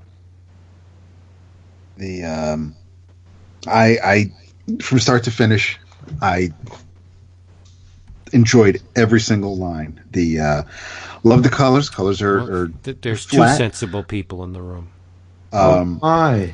the, uh, there's the, Who's casting aspersions now? um, I, I gotta love the way uh, it. I can't wait till he till he beds Kalu ne- next next issue. The um, I think Arthur's his neighbor. They they have uh, Oh shit! they there's a um, No, Arthur's be- the weapons maker. That'd be cool. That'd be very cool. with his little fist. They um, I'm dying. over everything that um, it, Tommaso doesn't leave anything. Just he doesn't just everything is drawn for a purpose. Because even when he hits Homeboy over the head with the cricket bat, um, in the doorway is Turkey Dude in, in the shadow. So it everything, and then throughout the rest of the apartment, all the little all, all the little rugs are disheveled and and and messed up. And and, then, and as I'm looking in every panel, Malcolm's apartment, his flat, is not. It, it's it's almost like it's a hollow. The, the ceiling is cracked. There are um, there's Well, yeah, plaster missing. He doesn't have a The- job. no, but I'm saying it's like you know it, earlier because it looked like it was in a a nice enough neighborhood. Um, he, he's on the, the third floor. Um, you know, and it's a big place, so it doesn't look like you know. I wouldn't expect it to kind of. It, it's not a crack dent, but it doesn't. I, but it was because I'm I'm examining every single panel Homeboy's drawing, and and it's it's I, I really really like the line work. I I, think the art is is really solid. So because of that, I'm now scrutinizing every panel, I'm analyzing everything, and and it's it's you know I mean he he doesn't he doesn't even phone it in with the kitchen because it's not just the the tea kettle. It you know he's got he's got papers tacked up on the wall. He's got the dish towel over. I mean there's everything is for real. he makes this it, it's a very believable lived in Yeah. environment and and the uh I think the even even Malcolm's out. I mean, he's he's wearing the turtleneck, which is of course you know the official spy outfit. It, it's there's just It's a massive turtleneck, though. oh, it's huge. It's almost It's like it's really big. It's Yeah. insane. Um, but yeah, I think uh, you know the body language, the way the characters, are, no, no one's just standing there. Everybody's doing something, whether it's with their hands, they're they're in motion. It's a very, um, it's a lively book. I, I really, um, like you said, I before I place It's superb. order, which will be very soon, I, I will uh, I will request uh, the first two issues when I order the third this month. That's Uh, what I did. That's what I did. No, Um, I'm going to do it. If in case you want to know, the turkey dude, I hear John Houseman when he speaks. The Really? A- yeah, Angora is Yoko Ono. There's something about Angora that makes me think Yoko Ono. Yeah. Oh, you uh, come to uh, uh, we come to. But she's uh, Russian. Yeah, I know, but I'm. I, So, heard you. Vince, I I bring up a great point. Should that be topical? Since she's, what? No, Vince, you bring up a great point. I have to say, when I was reading the comic, I I thought that the comic she was written with an affectation that seemed like an unbelievably stereotypically racist Asian woman. right, but she's And Russian. Then they said she's Russian. I'm like, wow. I'm like, somebody fucked up the dialogue here because she comes across as like stereotype Asian, and it's like that's nothing like Russian. So I'm with you. I got the same vibe, uh, and was actually relieved that they clarified that wasn't the case. Because I'm like, because that would have been unfortunate. She's hot, and unfortunately, she's dead. But um, there are thick, so. But who's a- the um? the shooter was a pig. What? That's what I'm saying. Because we're we're and and he's just so we had they were she was trying to stay away from the foxes and Yeah. and um that's who Malcolm was going after and then uh he comes back to the apartment and yes it was a um So so she's so it's almost like it was a setup because she's like go to the window, and it's you because you don't see her get shot. You you hear it, No. and then she comes and he turns around and she comes out of the kitchen. So you know it's yes we see a pig in the shadows and, and watching at them from from Peter Parker skylight. So you just you don't know if um it, it's it's it's a it, it's a mystery. I, I I really really there's nothing which again because Tommaso doesn't just draw something. He's he's not just throwing something. He's not either leaving something out. He's not drawing something because oh this looks cool in the background or I'm gonna you know put this character. Everything is there for a reason. And uh, if anything, I want to read the second issue just to find out how Yeah. how this whole mystery Good. progresses. The dialogue I- in that sequence is ridiculous. When she gets shot, Lord, he's like, shot you? "Yeah, it was Secret Service." Like, how would you know that the Secret Service shot you? Did the guy, did the pig have a button that said Secret Service on it? Secret yeah, I- it's, it's so good though. But anyway, eh, there's uh, extra bits in the back that uh, feature Spy Seal drawn by a bunch of different people, and one of those peoples is one of our our, our One boys. of our peoples, yes. yeah, the Dave Jordan, Mister Dave uh, Jordan. Mr. Dave Jordan, um, did an awesome uh, spy seal in the uh, in the Alps. Um, is it the Dave Jordan or that Dave Jordan? I always our Dave I don't want to screw up his, his. Well, I know it's R, but I don't want to screw up his uh, his Twitter or Instagram handle. Um, that Dave Jordan. Thank you for where do we go from here? Being right next to me. The uh, I, I I got a huge kick out of um out of the quote unquote fan art and uh, cosplay. But you know, I'm, I'm a little bummed that you know. Pat had to. Well, you're probably happy about it, but you know, it's Angora in the background of that one image instead of. um I I, I kind of like Sylvia. I don't know why. I kind of like Sylvia. Oh, I like Sylvia too. She's not dead, unlike Angora. She's not dead. She did get winged, but she's not dead. So if you if Uh, you want to get you know uh, you want to understand what we're talking about, go pick up the Spy Seal number one. Did it came out last week? Or no, this came week. Out today. Yeah, today. Um, and uh, there is it's not just the uh, the fan art. Um, there is a backup feature. there is Uh, Ninja Fukura.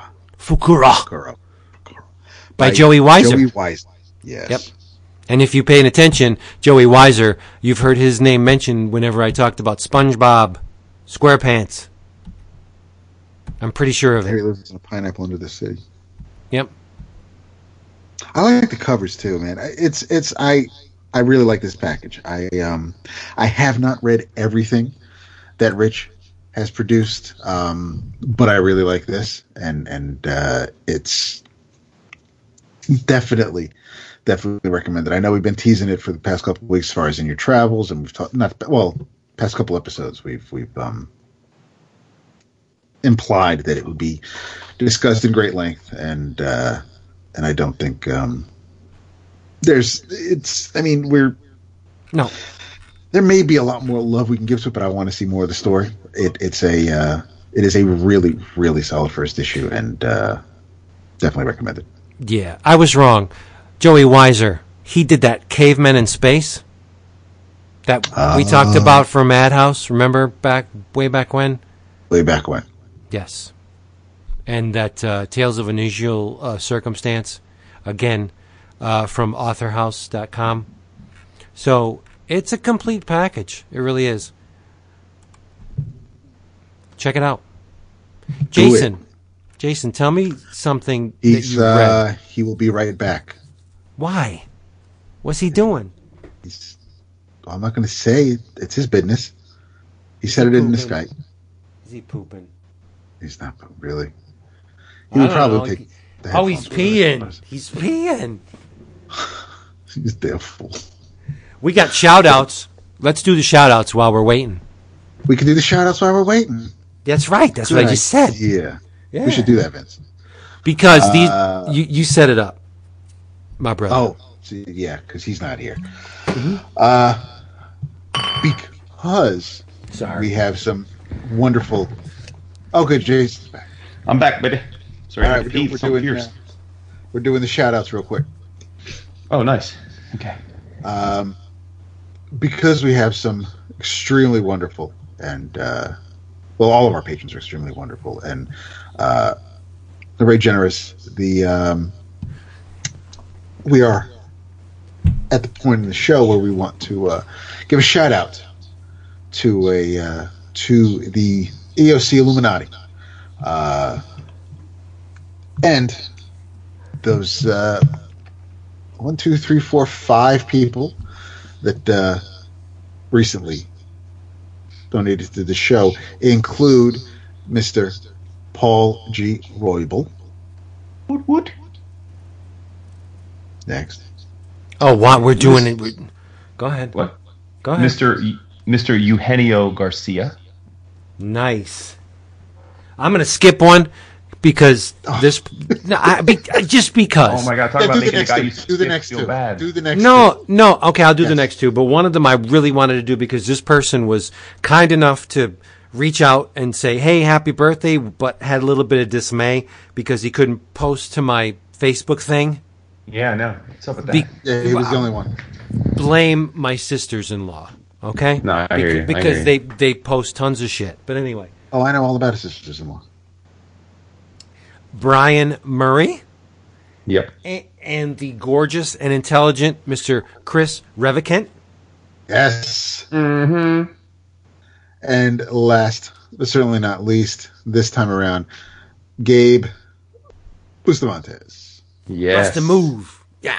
who's been you know we've that that's a name i i still see every so often but i mean that that's a throwback to uh to the old forums and junk so For real. Nice to see you gabe And I must say that uh, we are ever closer to our next goal. 156 patrons now. what That's nice. And I know we often talk about what what uh, what what what what what the collective patronage unlocks, like the extra episodes, but I don't think we do the rewards enough justice because uh, we get a lot of feedback that the rewards are not an insignificant part of why some folks uh, do their pledging. So the names you heard were kind enough to join the uh, EOC Familia tier, which is a um, uh, I'm sorry, the EOC Illuminati tier, which is a, a ten dollar a month pledge, and uh, with that you get a shout out. But let's be honest, probably the thing that, that they're more excited about than the shout out is the care package, which uh, after six months at the tier, uh, we will hook y'all up with a package of goodies. Uh, we talked a bit on the bonus episode that uh, it's going to have comics, maybe some. Who knows? It's going to have cool stuff. We we definitely intend to make each package its own thing, and our goal is that when you get the package, you go on the internets and our Facebook group and everywhere and rave about how awesome the package is. So we're not trying to, you know, we're not trying to throw a free comic book day single issue and a button in there. So um, you know what I'm saying? Like we're, we're trying to we're trying to hook it up. Uh, I can, well, I'll be throwing some buttons in though, but those are the ones that I did. So Oh well, love buttons are another thing entirely. Um, there's the EOC New Gods tier, uh, where if you are a part of that, you may pick a specialty episode uh, once per quarter. You and all the new gods go into an arena. You battle to the death. One of you comes out as the proxy, and you tell us what we're to talk about for an entire episode. And that's coming up, right? That's um, I guess that's next month, right? That uh it would be the fourth yes so uh because we have our themed episode that we still need to yeah. hammer out and then uh yeah the the next theme episode will be by the patrons and uh, yeah, and then there's the celestial beings, which are uh, which are are an extra special level of folk, and they, in addition to all the other goodies, get to chat us up on the bat phone uh, on a special Slack channel. For those that don't know, Slack is a very popular messaging platform, um, and we have a EOC uh, Celestial Being Slack channel, so we can basically we're, we're available anytime to chat it up about really anything. Um, I'm on it all the time. You are, you are. But wait, and then we have uh, two more tiers, which, which let's admit, we weren't sure if anyone would, would take us up on these tiers because they're they're they're they're a big financial commitment, and um, and I, I must say, I my hat goes off because we have one EOC sugar daddy, and what that gets you is uh, if you're if you are on that tier for six months, you earn the right to sit in the fourth seat as a co-host for an entire episode, which is big doings. You all know we protect that fourth seat. That fourth seat has got the Yes, we do. That fourth seat's got the blood prints of some very amazing people. So, um, and then last but certainly not least, and this is what I call the the the the, the call me crazy in a good way tier, the EOC Medici tier, and what that gets you is Vince will create a one of a kind painting for you if you join this tier for three months or more. And Vince, next month, I think, is, if I'm not mistaken, I have to double check, but I think next month our, our Medici patron will be eligible for said painting. Nice. Now, are you going to just do whatever your whatever your heart's content? Because we didn't put any rules on it. Are you going to reach out to him and try and get a sense for the person? Are you going to like? Are you just going to let the animal spirits take you, or are you going to let them have some in, inter- interaction with you? What's the, Well, no, for this first one, I'm going to ask what he wants, and I'm going to do whatever the hell I want to do. So he's going to get two. oh wow, woo! Come on. Nice. I mean, I mean, he was the, the, the first one brave enough to, to tread into that uh, arena, so he should be rewarded for that. It's true, Right? And if if there are any eccentric billionaires out there listening that like our show, uh, there is the no more part time lovers tier, which if you if you are if you uh, uh, if you join this tier for a year, David, Vince, and Jason will quit their jobs and do EOC full time. What does what does full time exactly mean? Is that five days a week? Is that Well, it says that we will commit to doing the show at least five times a week. So, yep. there you yeah. go? I would love to do that. Well, there's a tier for it. Well, Lord knows we would have plenty of time to read things for the show. Oh, we would read so much, So much. so much. He's tittering. Well, Can we speak on the other thing that we all read? What's this? Is this another? I think you have the Image-O-Rama dusted off for tonight, right, Vince? Uh, I best have it dusted off if I'm thinking that he's going to talk Blue Monday murders, right? or black? It's Monday. Oh, damn. Monday. It's see, here's how my brain works. I said foreigner, urgent, uh huh. Blue Monday, urgent, bomb, urgent, Go ahead. urgent, urgent. Black Monday murders. Correct. By J- go ahead. Words by Jonathan Hickman. Art by Tom Two M's Coker. Colors by Michael Garland. Letters by Rus Wooton. This is a story of human sacrifice. This is Black Monday Murders. I must tell you that um, as we as we have often acknowledged to one another, uh, sometimes your mood affects your enjoyment of something, and sometimes you may not even realize it until after the fact. I read the first issue of Black Monday Murders with great anticipation because I love Hickman the day it came out, and I was nonplussed to the point where I pre-ordered it and let it stack up. And then we saw Hickman at Heroes and chatted him a little bit about this, and I thought, you know, when I go home, I'm gonna give it another another try. The first arc had finished up, the trade was out, and I went back in and I started reading it, and holy crikeys, did I love it! Uh, and then Dap, much to my absolute glee, jumped back in himself, and I'm not going to take, I'm not going to speak for him, but I, if I'm not mistaken, you also enjoyed the book. Loved it a lot. Nice. So this book is near and dear to my heart because it is deeply intertwined in the financial markets, where I spend entirely too much of my life. Uh, and the concept is that the entire financial world, um, its existence, stocks, wealth, banking, all of it, finance essentially, is tied to the deepest, darkest, most primordial magics, and that uh, these are supernatural forces. These are gods. These are things that people worship. They hold power. They demand sacrifice, um, and that money is is a component of of worship, and you know it's it's but in a literal sense, right? I mean, in a literal sense. So. Um, with any Hickman book, especially his creator-owned stuff, this is not a an easy read. He has prose pieces. He has detailed graphical visuals where you need to sit there and decipher what he's trying to tell you. Um, he has lots of little interstitial notes and doodads and callbacks that I think understanding them all is part of the process. I, I'm assuming you can enjoy the book even if you're not into that stuff, but certainly that is all part of it. He means for you to spend the time trying to connect all the dots. That's what he gets off on.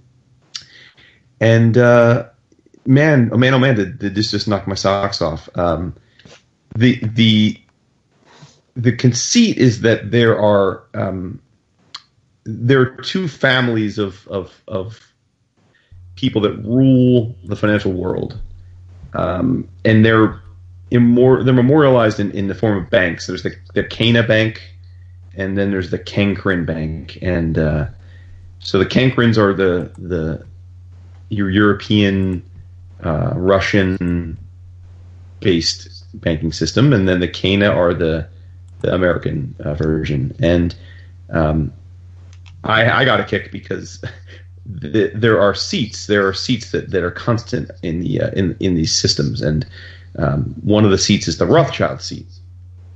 And uh, I, I guess anyone that's at all has any passing familiarity with with the controversies of the Illuminati and the like, uh, the Rothschild family is often mentioned as as um, a part of that. And I must say, we always giggle about it at work because, for those that don't know, I work for Rothschild Capital Partners. So I guess you could say I sit in a Rothschild seat. So I got a kick out of that.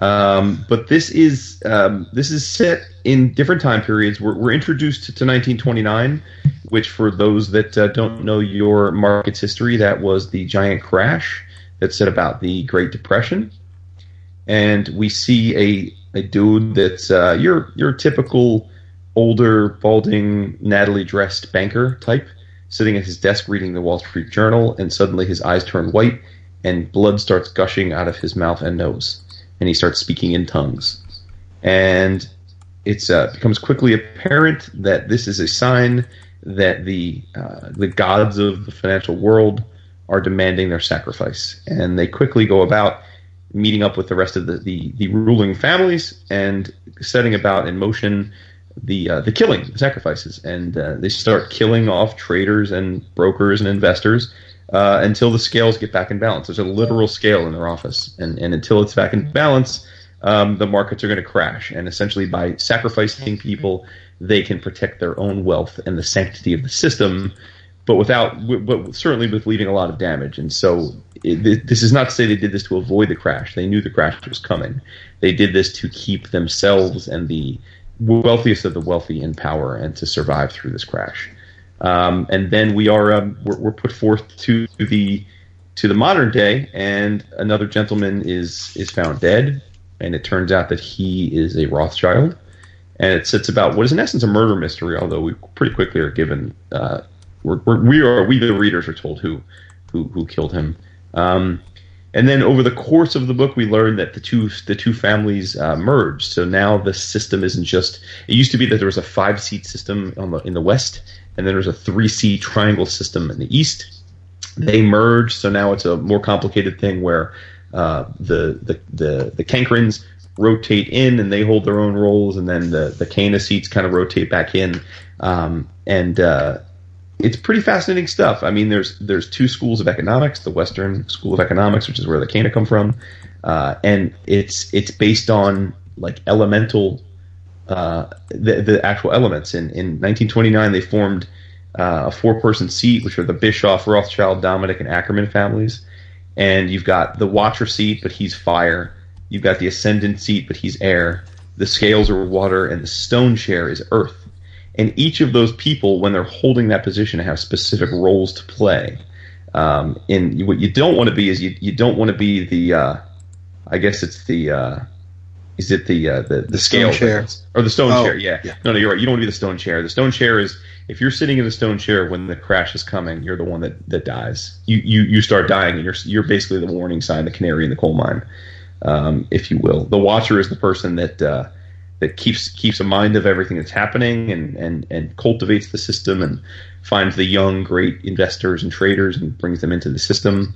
Um, the ascendant seed is the uh, really the boss, I guess, the the the person that, that kind of runs things and keeps building up the institution and acts as the leader while they're there. And then the scales is the person that's in charge of essentially determining how to keep everything in balance and who has to die and, and what kind of measures need to be taken. Um, and it's just fascinating because they treat the idea of finance with such homage, where uh, where Mammon is essentially uh, something that is worshipped, and it's it's that money is power, that there's a magic and a and a, and, a, and dare I say dark hold for of money. Um, and my absolute favorite thing is that when all of these people are jockeying for position, they decide that they need to go see the uh, the, the the evil being themselves, the, the the head god of of money themselves. And where do they go? They go to the fucking Federal Reserve. So the Federal Reserve in this world is actually a temple where the gods of money reside, and uh, like the literal gods of money. So I, I just I, I just thought this was awesome. There's a, a there's a, a detective named Theodore James Dumas who is in charge of the investigation but it's also clear that he has a very sordid history. He has uh, he's a, a um, his family is is is uh, Cajun, and he's from um, you know a family of, of voodoo, uh, and he's a believer in the dark arts and these sort of things, and as a result, is somewhat viewed by his fellow police people as as a as a crank. Um, but we know, of course, that he's anything but that. So he starts trying to track down the mystery of what's going on with these murders and uh, on all these these high powered financial machinations.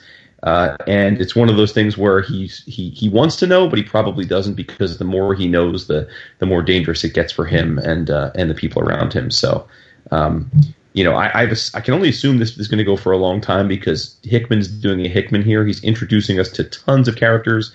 He's setting a lot of of, of seeds of of intertwined uh, histories and backstories, but not giving us all of them all at once. So I just think this is a masterpiece. And um, look, all that said, I get it if someone reads this and it's not for them. I mean, this is if if I didn't have a love for the financial markets, I don't know if I would find this as in, in, enrapturing as I do. Um, but I'll let Dap speak on that because my man is not caught up in the financial markets like I am, and he seemingly enjoyed it too. So, uh, what did you think? The uh, it's it's a story that um,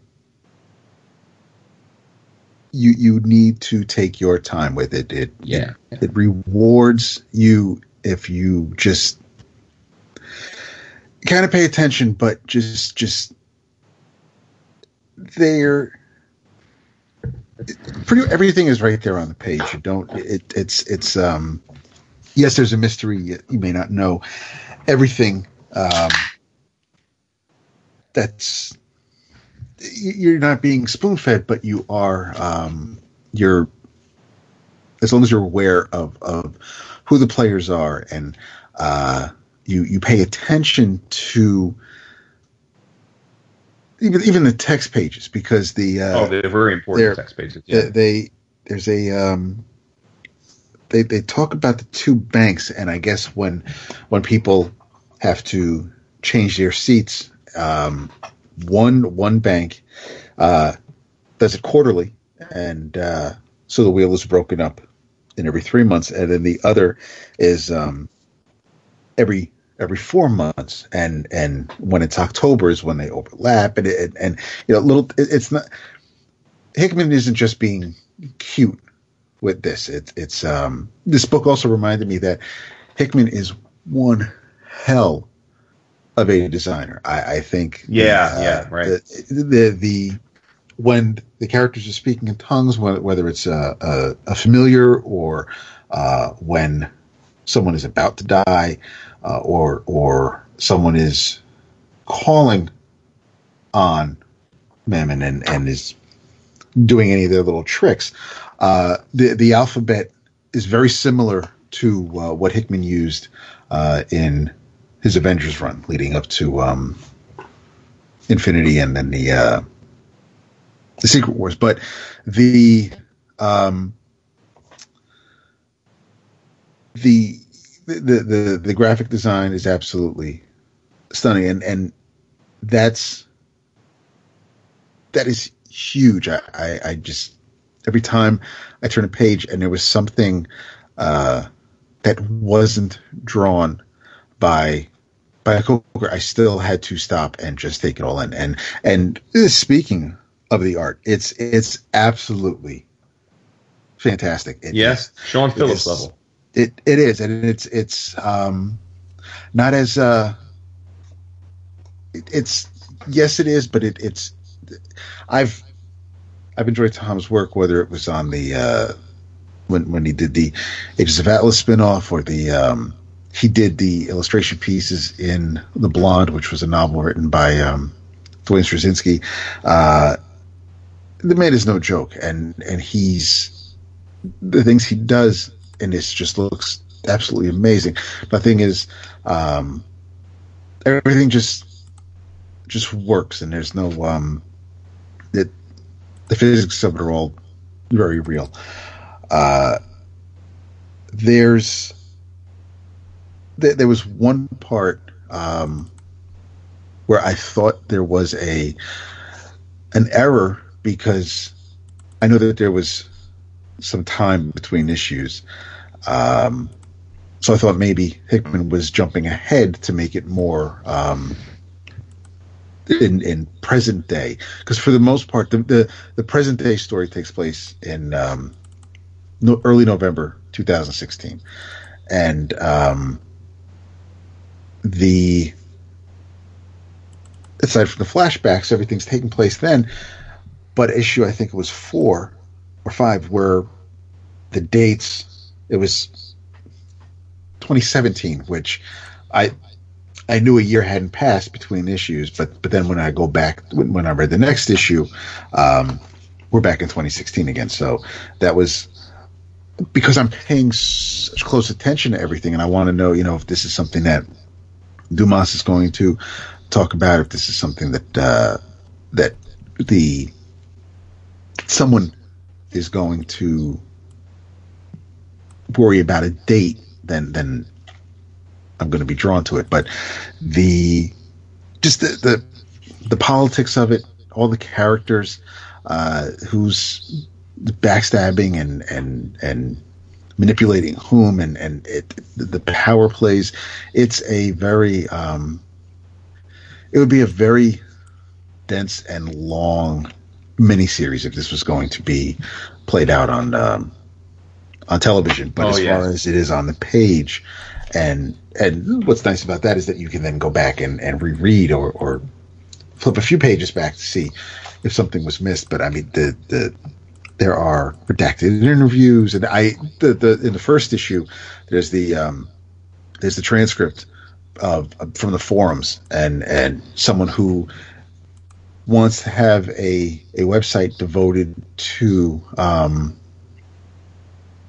to urban legends and uh, whether or not they and, and and disproving them, but manipulate it so that when someone wants a lie to be the truth, they can pay good money for that. And because this website would be so um, so renowned, so so well thought of, whatever they say, people would believe. So even if someone did pay to have a lie become true, um, people would believe it because why would this website Yeah. ever report anything that, It's like that WikiLeaks. If if you could pay off WikiLeaks to make up shit. Right. Uh, I I thought I got to the end of the sixth issue and I was bummed because I I, I want more. I mean that's when there's uh, little things when um when Dumas and the uh, and the doctor, the professor from um, from Fordham are are are, uh, are talking at the diner as they're having a conversation, and it's all very some of some of the conversations you'd want to pretty much smack the person you're speaking with because they're not um, very few people play games in this book. And and if if uh, Dumas may try to uh, he'll he'll try to get answers from someone, but he's not.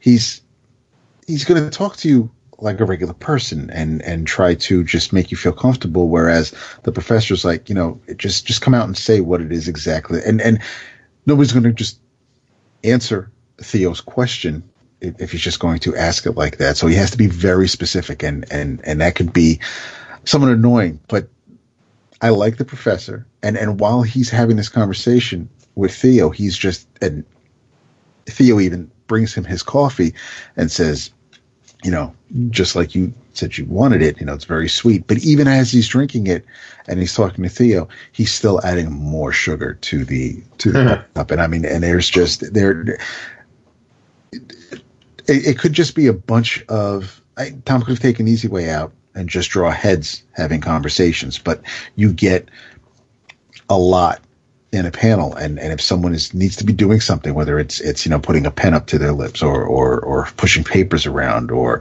uh, straightening themselves up in their seat it, it's it, it just makes it that much more more believable. It's not just lines on a page. There's a very um there's a very realness to it. And because it is kind of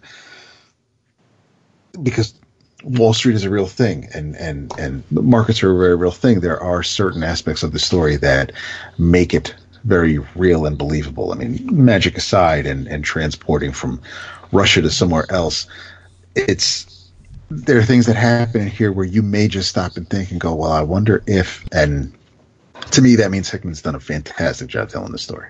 Yeah, and I love that uh, essentially, this is a prodigal daughter instead of son returning story as well, where Grigoria Rothschild, who's a twin sister of the murdered uh, Daniel Rothschild, I believe, I think it's Daniel. Um, they need to bring her back because he's dead and he wasn't supposed to be dead, and she has to hold his seat now. But but we we but she's not exactly feeling it because they exiled her and made her leave her life as part of this and her life of comfort because the uh, generally the heir uh, in the family takes over the seat, but they were twins. So for a while, when it was just the Caina Bank, they made an exception to let them share power. But when they merged with the Kankrin Bank to become Caina Kankrin, as part of the restructuring, the Russians said, "All right, cool, but like you can't have these two people here. You got to pick one." And so um, everyone assumed Grigoria would be the one that held the seat because she was always the badass. Um, but Homeboy basically uh, betrayed his sister and took the spot. And she went off and she took it like a champ. She went off and did her thing. But now she's back because they need her, and she's not doing it without a hefty price. She's basically she's a bad bitch. She's she's she's going to take her pound of flesh if they want her back. And um, you know, there's a lot about her. She's she's young, beautiful, but she should be much older. Uh, she she hasn't aged much, and the other cool thing is that uh, she has a familiar named Abby, who is this beautiful, I mean, super hot platinum, short plat- hair, platinum blonde woman, or at least looks like a woman, um, who is in an all white jumpsuit. And we we come to find out that the Rothschild, well, there lots of families have familiars, but the Rothschild family has had Abby for as long as they can remember. She's used different names over the years to uh, I guess at least give the passing idea that she's a different person. oh, person. okay. See, I thought Abby was a descendant of Abigail. I didn't think that it was. Oh no, same I think it's the same. I, Okay. I assumed it's the same person. I could be wrong about that, but I took it to be she's always been around. Um, and she is basically almost. I- I, I mean, I don't know if she's a familiar. I don't know if she's a demon. I don't know the extent of her powers, but she's essentially incredibly powerful. She's a mute. Um, and she bears undying loyalty to uh, whoever I guess possesses her.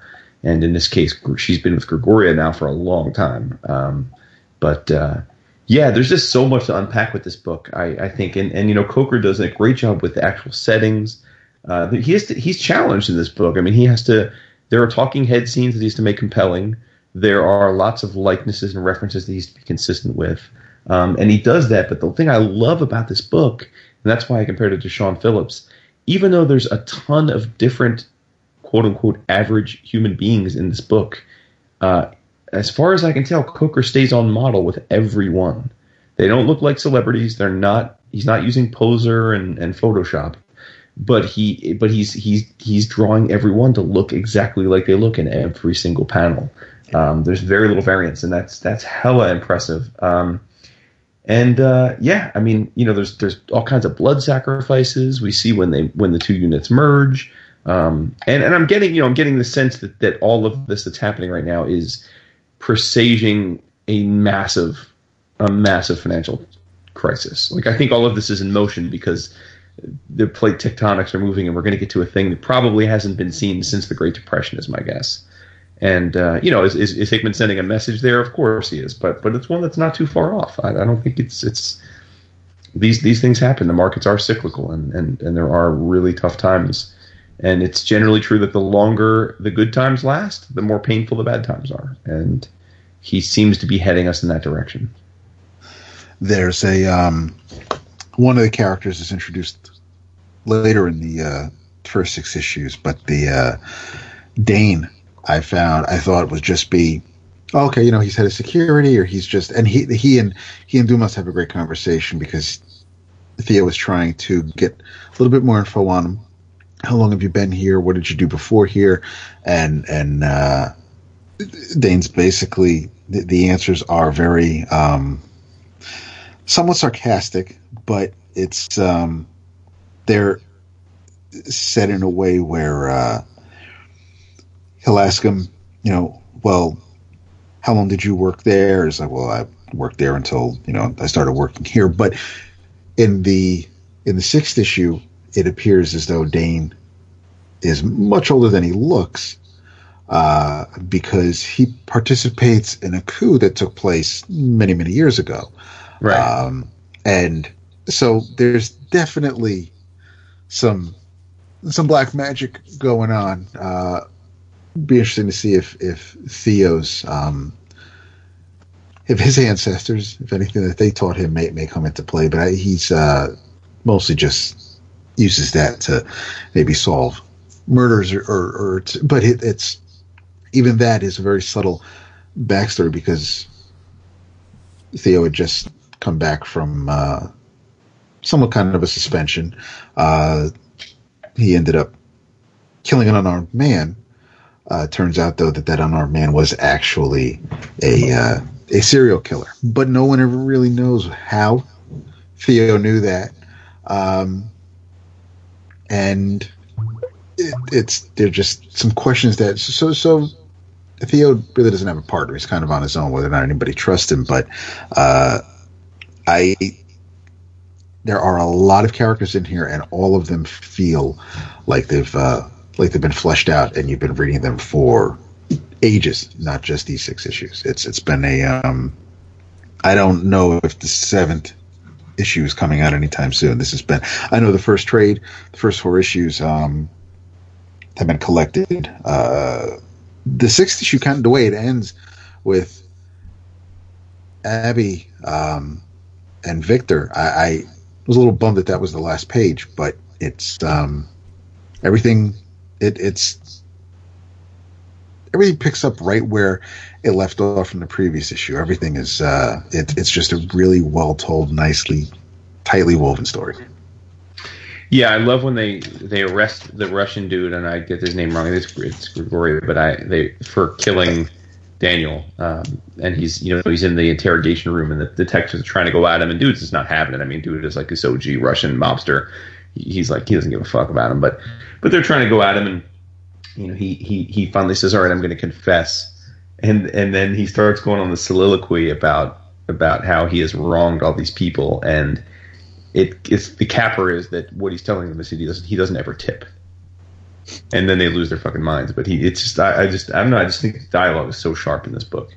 Um, I, I I just picture Hickman with just flow charts on his walls, right? Like just like oh yes, yeah. right, just just connecting all the dots uh, together. And I know we made that joke to him when he was on the show, and he he disavowed doing things like that. But it's just hard for me to figure out that he can keep all of this in his head straight without copious amounts of mapping. Oh, it's insane.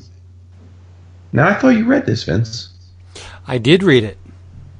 Damn, were you Man, quiet as fuck? Quiet, quiet as fuck. Yeah, well, I didn't want a cup of tea. I didn't want to interrupt. Number one. Uh, Save that for me. Yeah, I I think it's a excruciatingly painful read. but that doesn't. I don't mean to imply that it wasn't enjoyable on some level.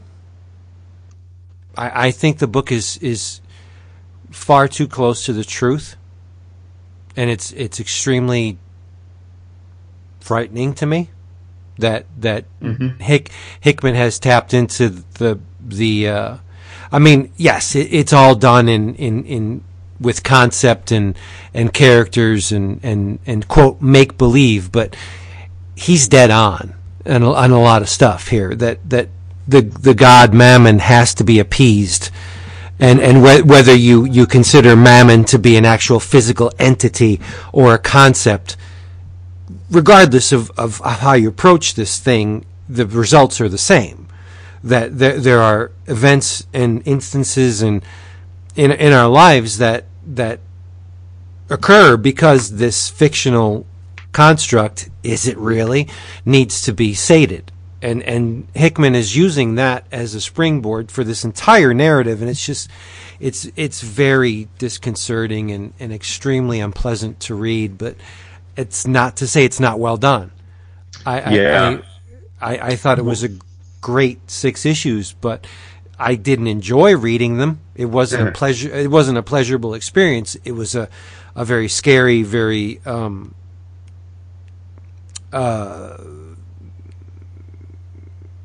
it's it's it's not fun. It it, Well, it it's actually interesting. Yeah, I think I think for me, if if the market was crashing Mm-hmm. now, I wouldn't want to touch this.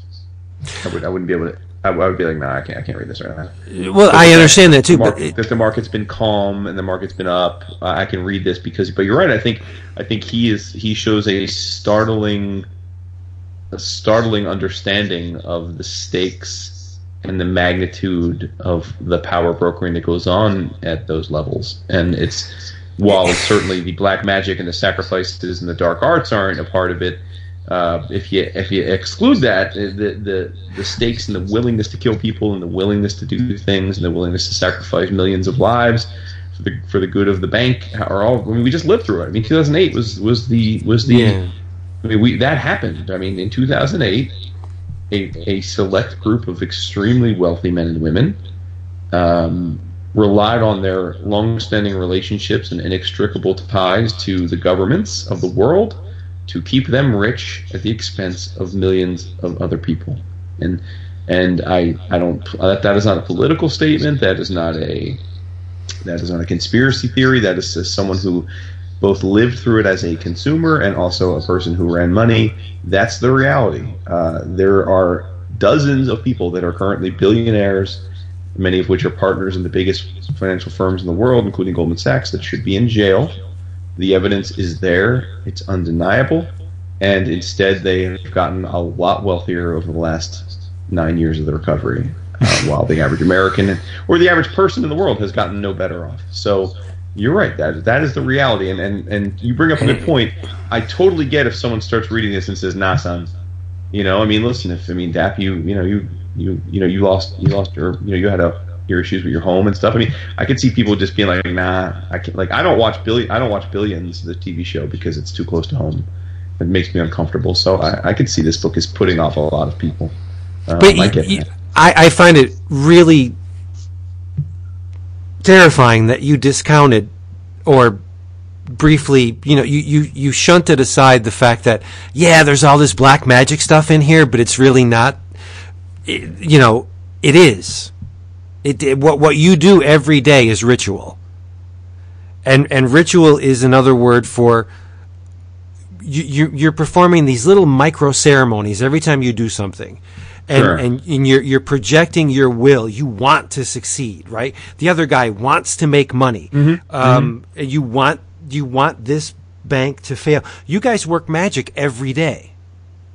Well, it, you, you call it something right. else. No, you know what I'm saying. I'm saying Yeah. you're right. I'm saying, and, and it's it's a more interesting story to turn all of those machinations into actual black magic. I mean, that's right. That's the really delta here. If he just wrote a book about the banking system, people would be bored as fuck, and they'd say, "Well, I, I don't, I've I've lived it. I don't need it." So I I just think he's just taking the conceit and making it the re- making it quote unquote real magic, and that's but that's the only delta.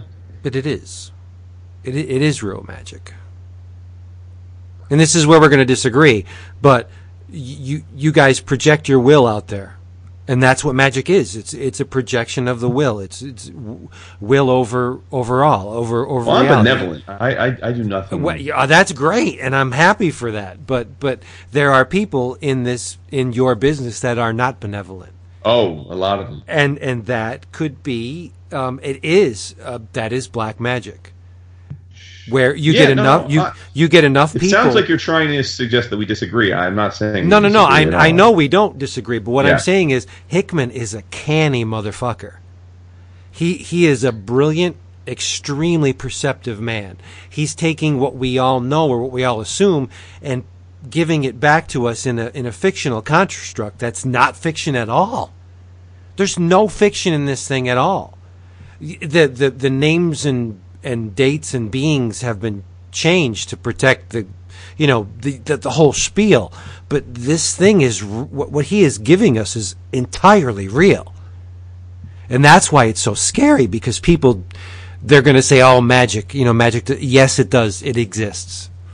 It, it does. And and this is this is it's it's it's it's very unpleasant to read eh, because of the fact that it's so it hits so close to home for me being a student of this stuff you working in the business i mean there there were pages that i almost couldn't read.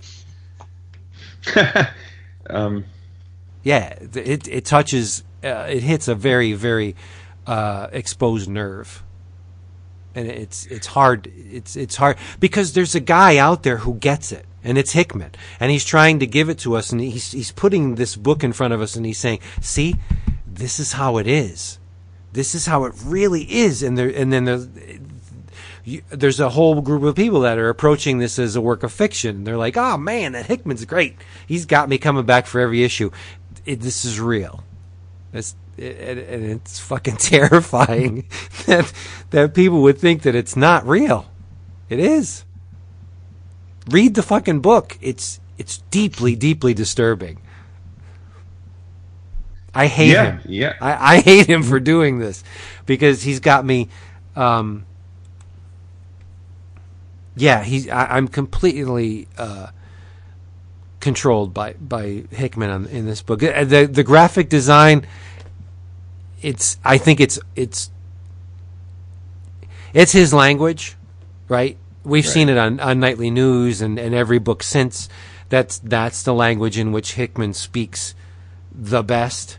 But I think the the, the sigils and the the the all the, the, the black and white bric-a-brac that oh, the symbology and the yeah. yeah. I think it's overkill. It may and, and I, I I love it, but I think that may push the average reader away. Like, what the hell is all this stuff? They look like equations, and they are, in, a sense. they They're- though. Yeah, they are equations, right? But that Yeah. that's gonna that's a little bit too much work for the the average reader, and I think that's going to do him a disservice in the long run.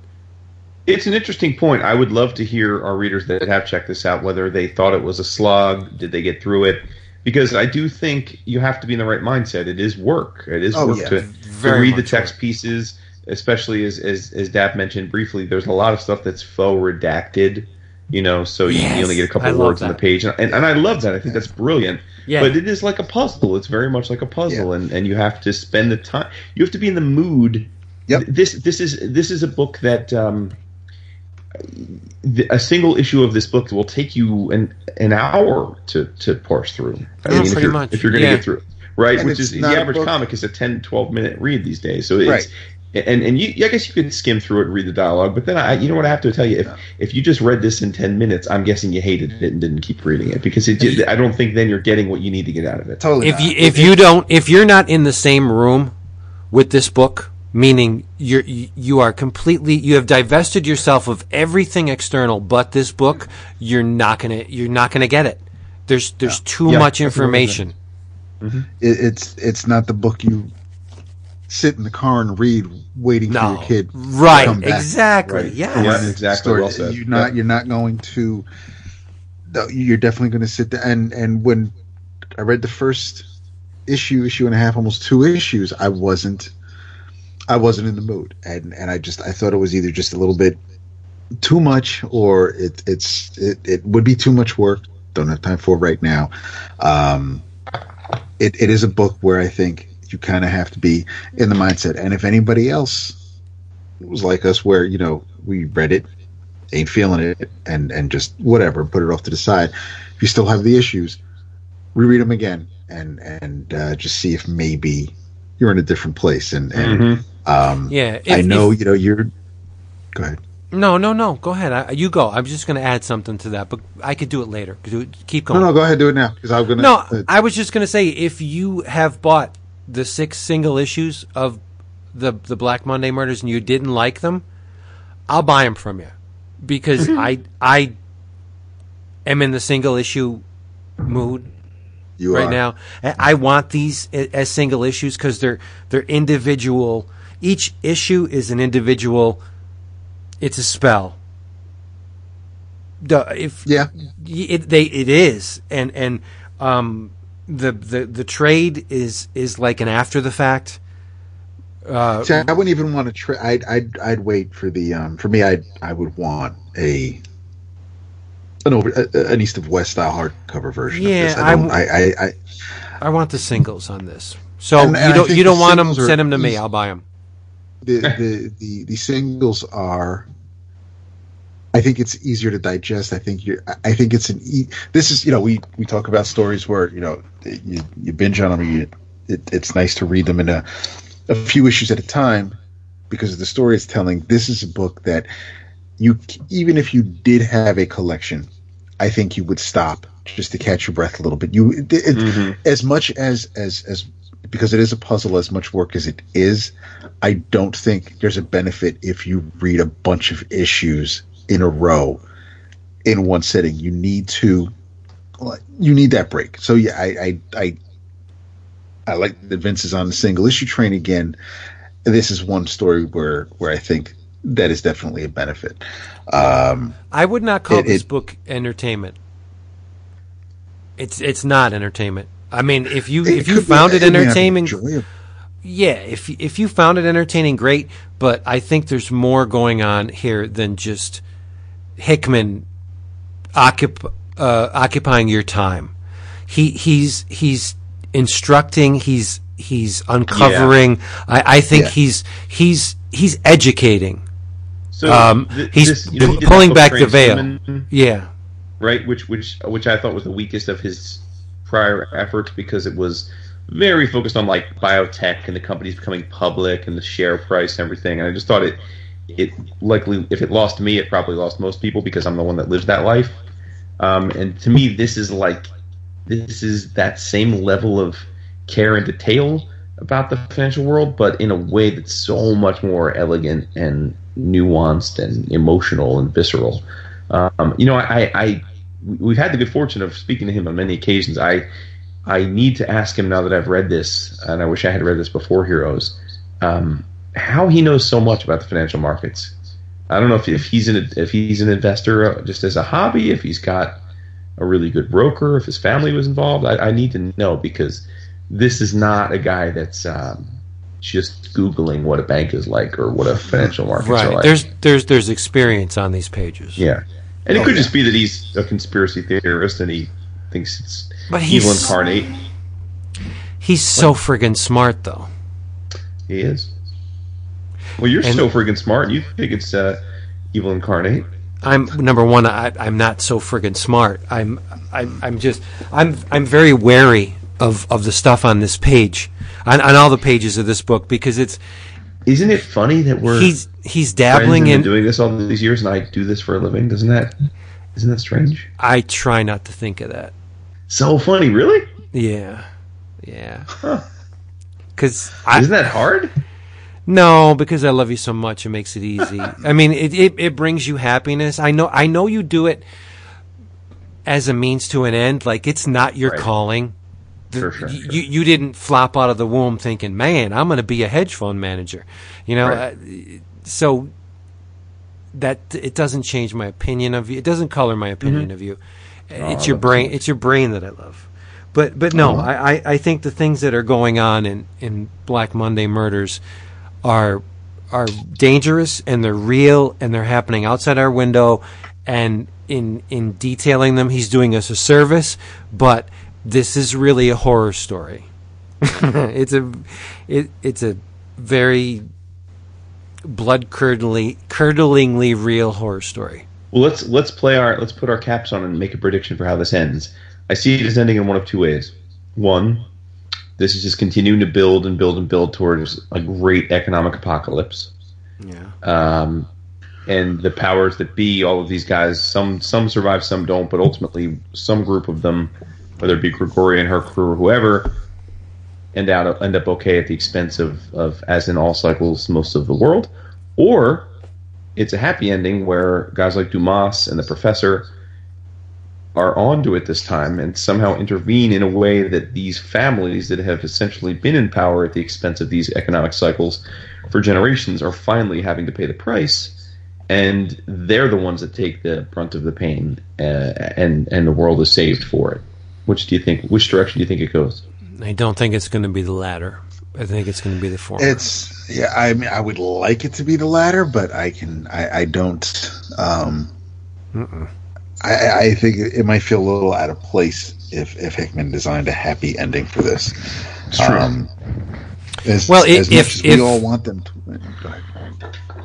No, if if art imitates life, and it, and it, it often does, just like Jason began the the introspective look into this book with the fact that there are all these bankers out there that fucked over a lot of people, and they are they have they've escaped justice.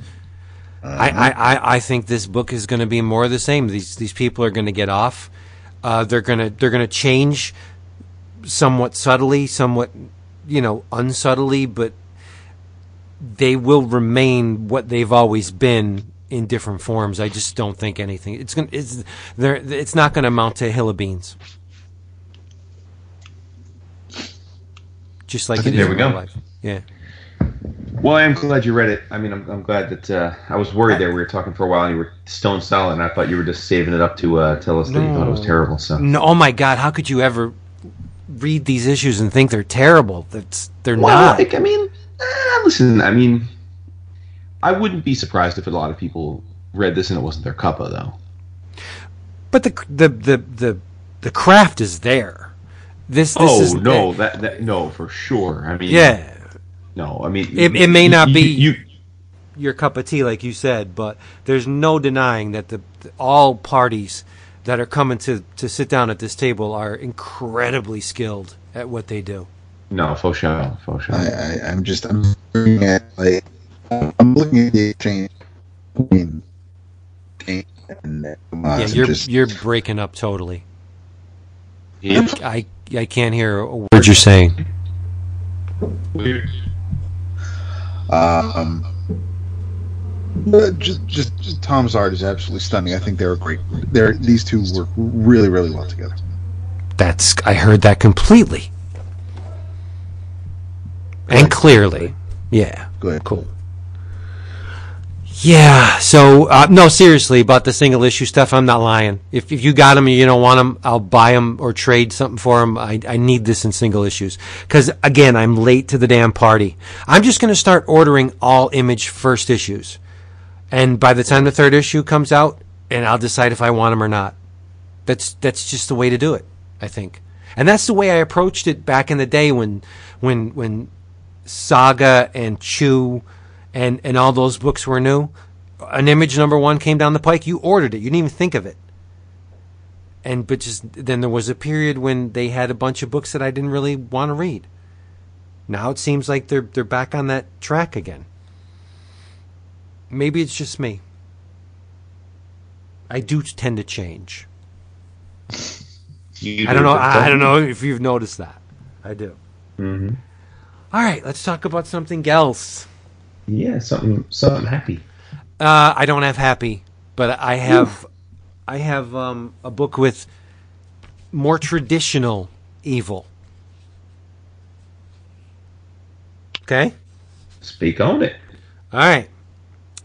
Written by Mr. Roberto Aguirre Sacasa. Oh, illustrated by Robert. Yeah, Robert Hack. Uh, it is the chilling adventures of Sabrina, number seven. And I, I got to preface it with spoilers. Clearly. if if for you your for your co-host as well. oh really Oh, it's fine, dude. I, the, the No, way I- the way this, dude. No, no, no. Listen, the way this book goes, it's going to be what a year and a half until we get the next trade. Uh, I'll be Gucci, dude. I will forget all all right about well this no I. I i can go into this issue and not spoil the big thing okay. so well, so fine. I, I I the, the issue number uh, what I say seven is a chronicle of Edward Spellman's rise to prominence, and and we we know that uh, Edward Spellman is Sabrina's father. This is the man that um, manipulated a mortal woman. Didn't really have a whole lot of concern for her well being. He he just used her like an old um, Kleenex, and uh, with the sole purpose of producing um, an offspring. And, and it, it, this chronicles Edward Spellman's rise in the ranks of the the warlocks, the witches. Um, he's he's an incredibly cunning uh, man. From from the get go, he knew his limitations he in the beginning of this thing he's um, he conjures his first demon when he was seven years old. And uh, that's a big deal right? But uh, he the, because he's done this he, he he attracts the notice of um, father constant. And uh, father constant sees all the things he could do. He's summoning all these these friggin' mid-level and, and high-level demons. He, he he gets this one called Volak, the High President of Hell, and it's this giant freaking dragon with this angel baby riding on the back, and the angel baby has black soulless eyes, and it's it's amazing. Um, and and he's uh, he subs uh, summons Beelzebub, Lord of the Flies, and it's a giant fly with a with a half human face, and it's incredible, incredibly uh, disturbing. But but it goes on and on, and and Father Constant says, "All right, we've seen what you can do. Uh, let's let's put your money where your mouth is. I I want you to summon Lucifer, the big dude." And Spellman actually summons Lucifer. Satan summons Satan. Would it be Satan? Um, or or does he? And uh, Dun, dun, dun. yes, Uh, bum, bum, That- I, I, I'll leave it at that. But um, it's it's a great issue. There's there's there's a lot of um. I'm surprised that Archie is is dropping their pants, so to speak, and and letting it all hang out with with the horror stuff because this is really disturbing, um, raw, visceral, uncompromising like horror. Um, there's nudity in the book, not explicit nudity. There's there's sex. When when have you seen someone backdooring someone else in an Archie book? Uh, never, right? Oh, I need to get on this issue with the quickness. Yeah, um, I mean, and and there's it. There's no bones about it. There's the devil walks through the, the pages of this book, um, and a lot of people are going to call foul on me because I'm I'm I'm um, complimenting Robert Robert Hack on his artwork on the one hand, and on the other hand, we condemn the, uh, a certain artist who works on the X books for their reliance on photo reference. Greg Land? Yeah, well, you know, I didn't want to unearth old corpses, but yeah, we, we jump on Greg Land Okay. because we say he uses a lot of photo reference. Robert Hack uses a shit ton of photo reference. In the beginning of the book, uh, young Edward Spellman is clearly Butch Patrick from the Munsters. Huh. He- okay. he, he, he's clearly Eddie Munster. And, and then as, Uh-huh. as, as the story goes on, um, he becomes Steve Reeves.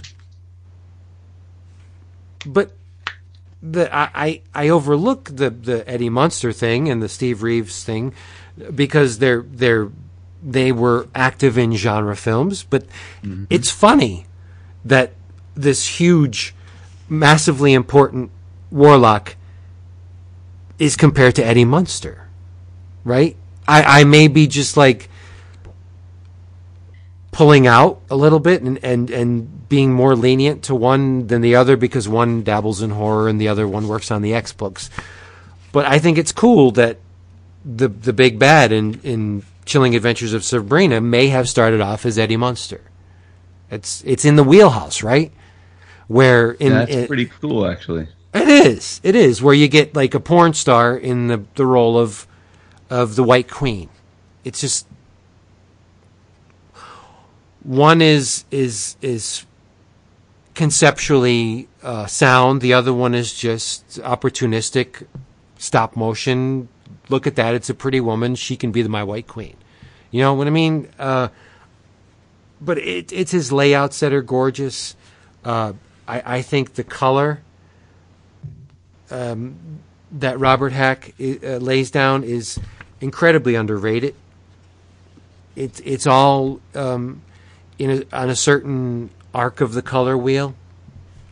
It, it works really well, and it's very dark and disturbing, and reds and yellows and browns and earth tones and ochres, and very little else. If you go through this entire issue, issue seven, you would be hard pressed um, if it wasn't on the first or the last page. No, just the last page.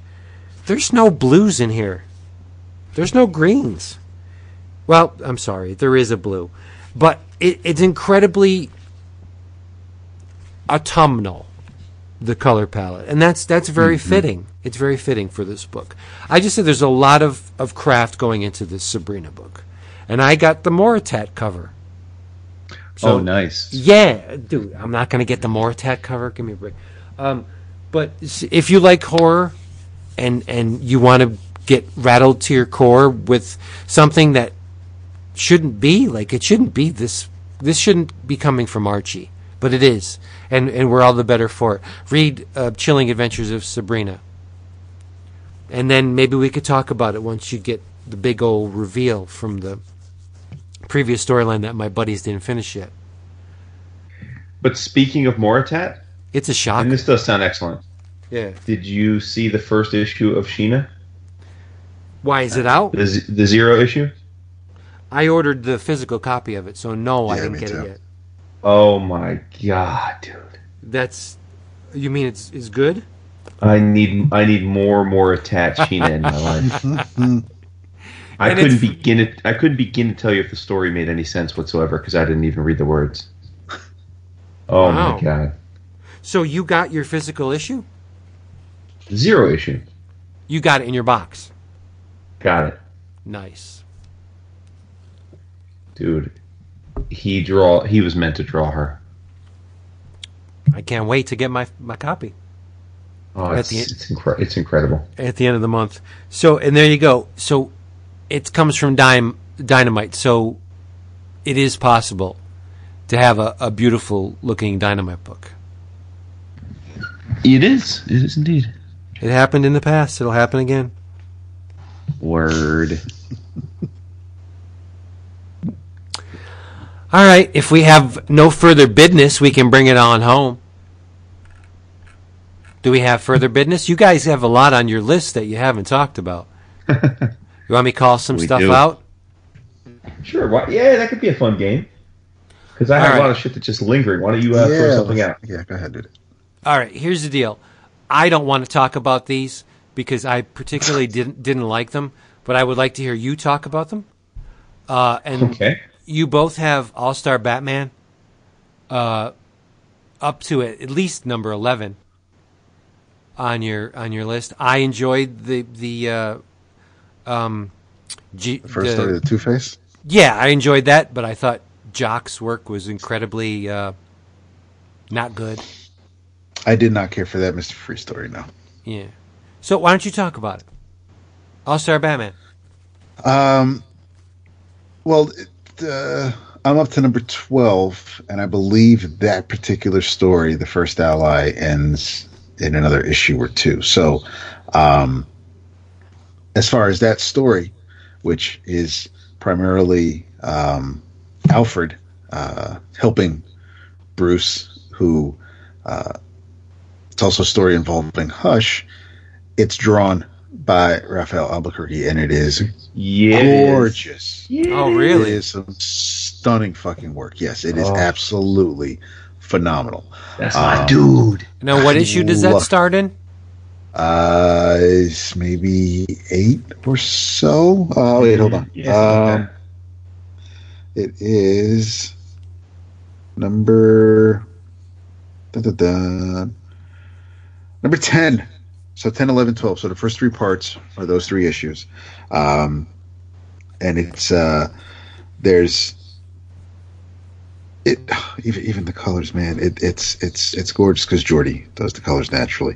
But um it just looks absolutely fantastic. And and there's a uh so it's, it's Alfred and, and Batman working together. The backup story for this particular for, for, for this arc isn't really vibing with me. Um, Batman goes undercover in, in Russia to become a infiltrated gang, and it's just it's it's. I And think that's Raphael- that's written by Raphael, yeah. Yeah. And, and uh, Rafael Scavone with uh, Sebastian Fiumara on art. Yes, the, some of the art, especially with um, with Princess Vic, uh, isn't bad, but I just I'm not really in love with that um, particular story.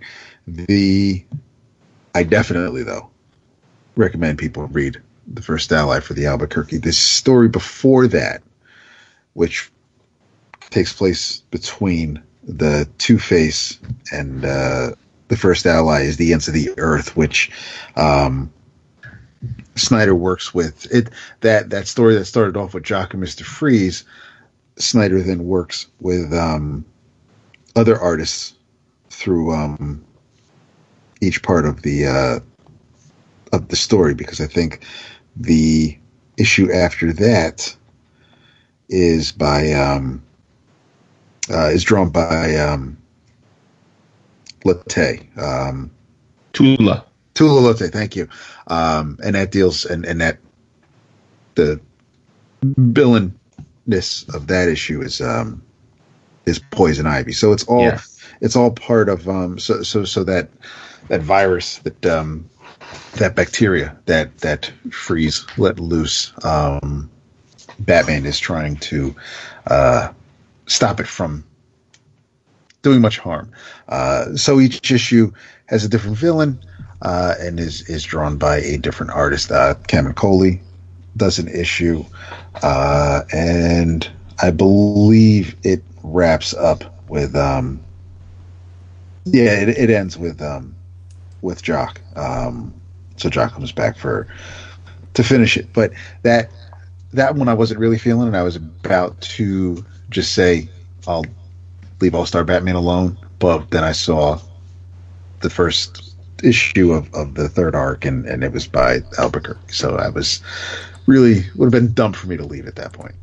Nah, you're speaking on it exactly as I would. I, I thought that the uh, that extended second arc was like all right. I mean, it was okay, but I think that um, the thing that that uh, this series isn't done any favors because um, you know Snyder and Capullo were so synonymous with, with Batman for so long, and then he quote unquote leaves Batman so that Tom can take over, and then announces that he's coming back to Batman, but it's this all star Batman where he's going to be able to tell uh, out of continuity stories of his own want with all these great artists that he's going to pair himself up with, and while that technically has been true, um, and maybe it's because they're their own stories, but it just hasn't felt as impactful or meaningful as what's going on in the pages of Batman. Um, and look, I mean, that could be because we we love Tom and he's a friend and he's on this transcendent run, and so you know maybe it's an unfair comparison, but I don't know. I, I've I've not I haven't felt these these stories haven't blown me away, even in comparison to Snyder, many of Snyder's arcs on Batman proper. So, yeah, I'm not sure what to make of it, but I will say that in most cases, Jock aside, the art's been on point. and Albuquerque especially. I mean, that's my shit. So Yeah, I, I, I totally agree with that. Yeah. I like that game, Vince. Yes, What's next? I could do it again. Cross that shit right off my list. That's I'll do it. Nice. All right, go ahead, bring something else up. Okay. Um, I'm trying to see what you have in common. Da, da, da.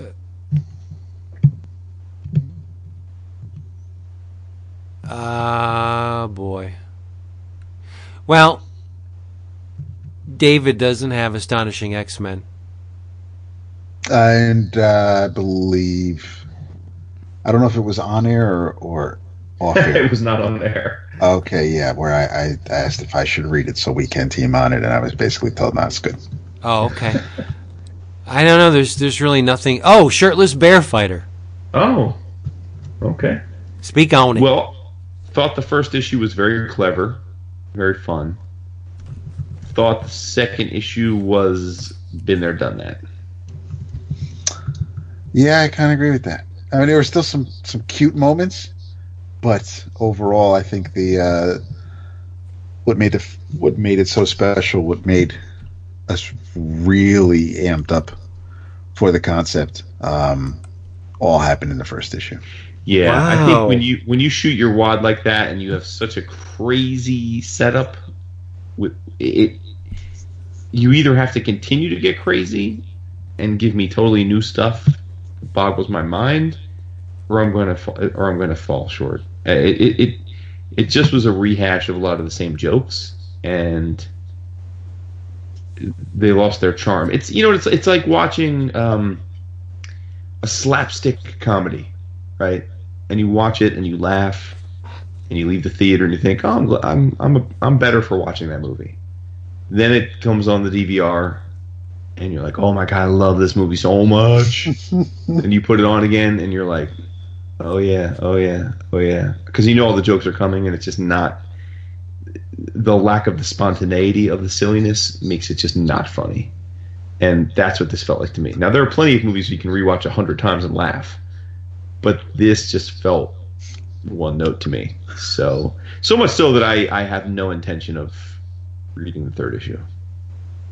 Yeah, I don't know if I will either. well, I'm not playing this game ever again. what the fuck? Right? Man, that's like the fourth time you said "fuck" tonight. That's great. Shit, I'm done. I well, I didn't read the second issue, and now I have very little reason to. Well, I'll throw a little haterade on Astonishing X Men real quick. Okay. Um, so It's the- really- Astonishing X Men, the conceit of that is Marvel decided that uh, since since DC gets to have Scott Snyder doing All Star Batman, they should have one of their superstars do a similar thing, and so they announced to the world that superstar writer Charles Soule is going to get to do his own X Men book. To which I had to hit the pause button and say, "On what planet is Charles Soule a superstar writer?" That said, the book is, for better or for worse, Charles Soule telling an X Men story with a revolving door of high end artists. Now, they get the first issue right artistically. Jimmy Cheung. Jimmy Cheung locks it down. I would be happy to own pages from this issue, even though I thought the story was the same X Men story we've seen a hundred times. Um, the second issue came out today, and Mike Deodato does the art. So it's like you had me with Cheung. I'm willing to overlook that Soule is a pedestrian writer, but now you're going to throw Deodato at me with issue number two. I'm out. Peace and love. Thank you all for listening. I hope you come back no, next dude, week. We, no, we'll bring we'll bring it up. I got a great inner travels. Okay. Well, um, as usual, this here shindig has been sponsored by Discount Comic Book Service, DCBService.com. One more time, DCBService.com, where you can get your books, get them fast, get them delivered right to your door for a, a teeny tiny fraction of that cover price. Uh, from DC, it's Batman and the Shadow, the Murder Geniuses hardcover, twelve dollars and forty nine cents. Eugenic number one from Boom by James Tynion IV and Eryk Donovan. Uh, $2.99. And uh, from Scout Comics, it's Infernoct number one, $2.19. In your travels, I'm to go over here and get the book.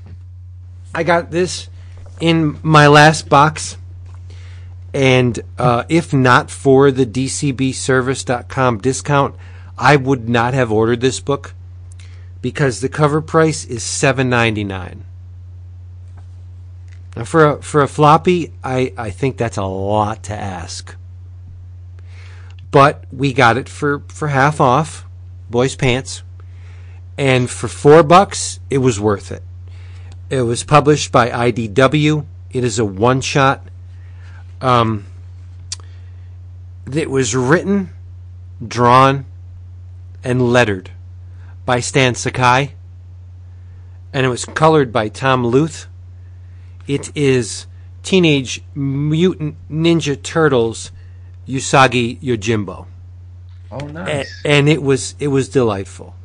It was. It was it was I was um what 15 20 years younger.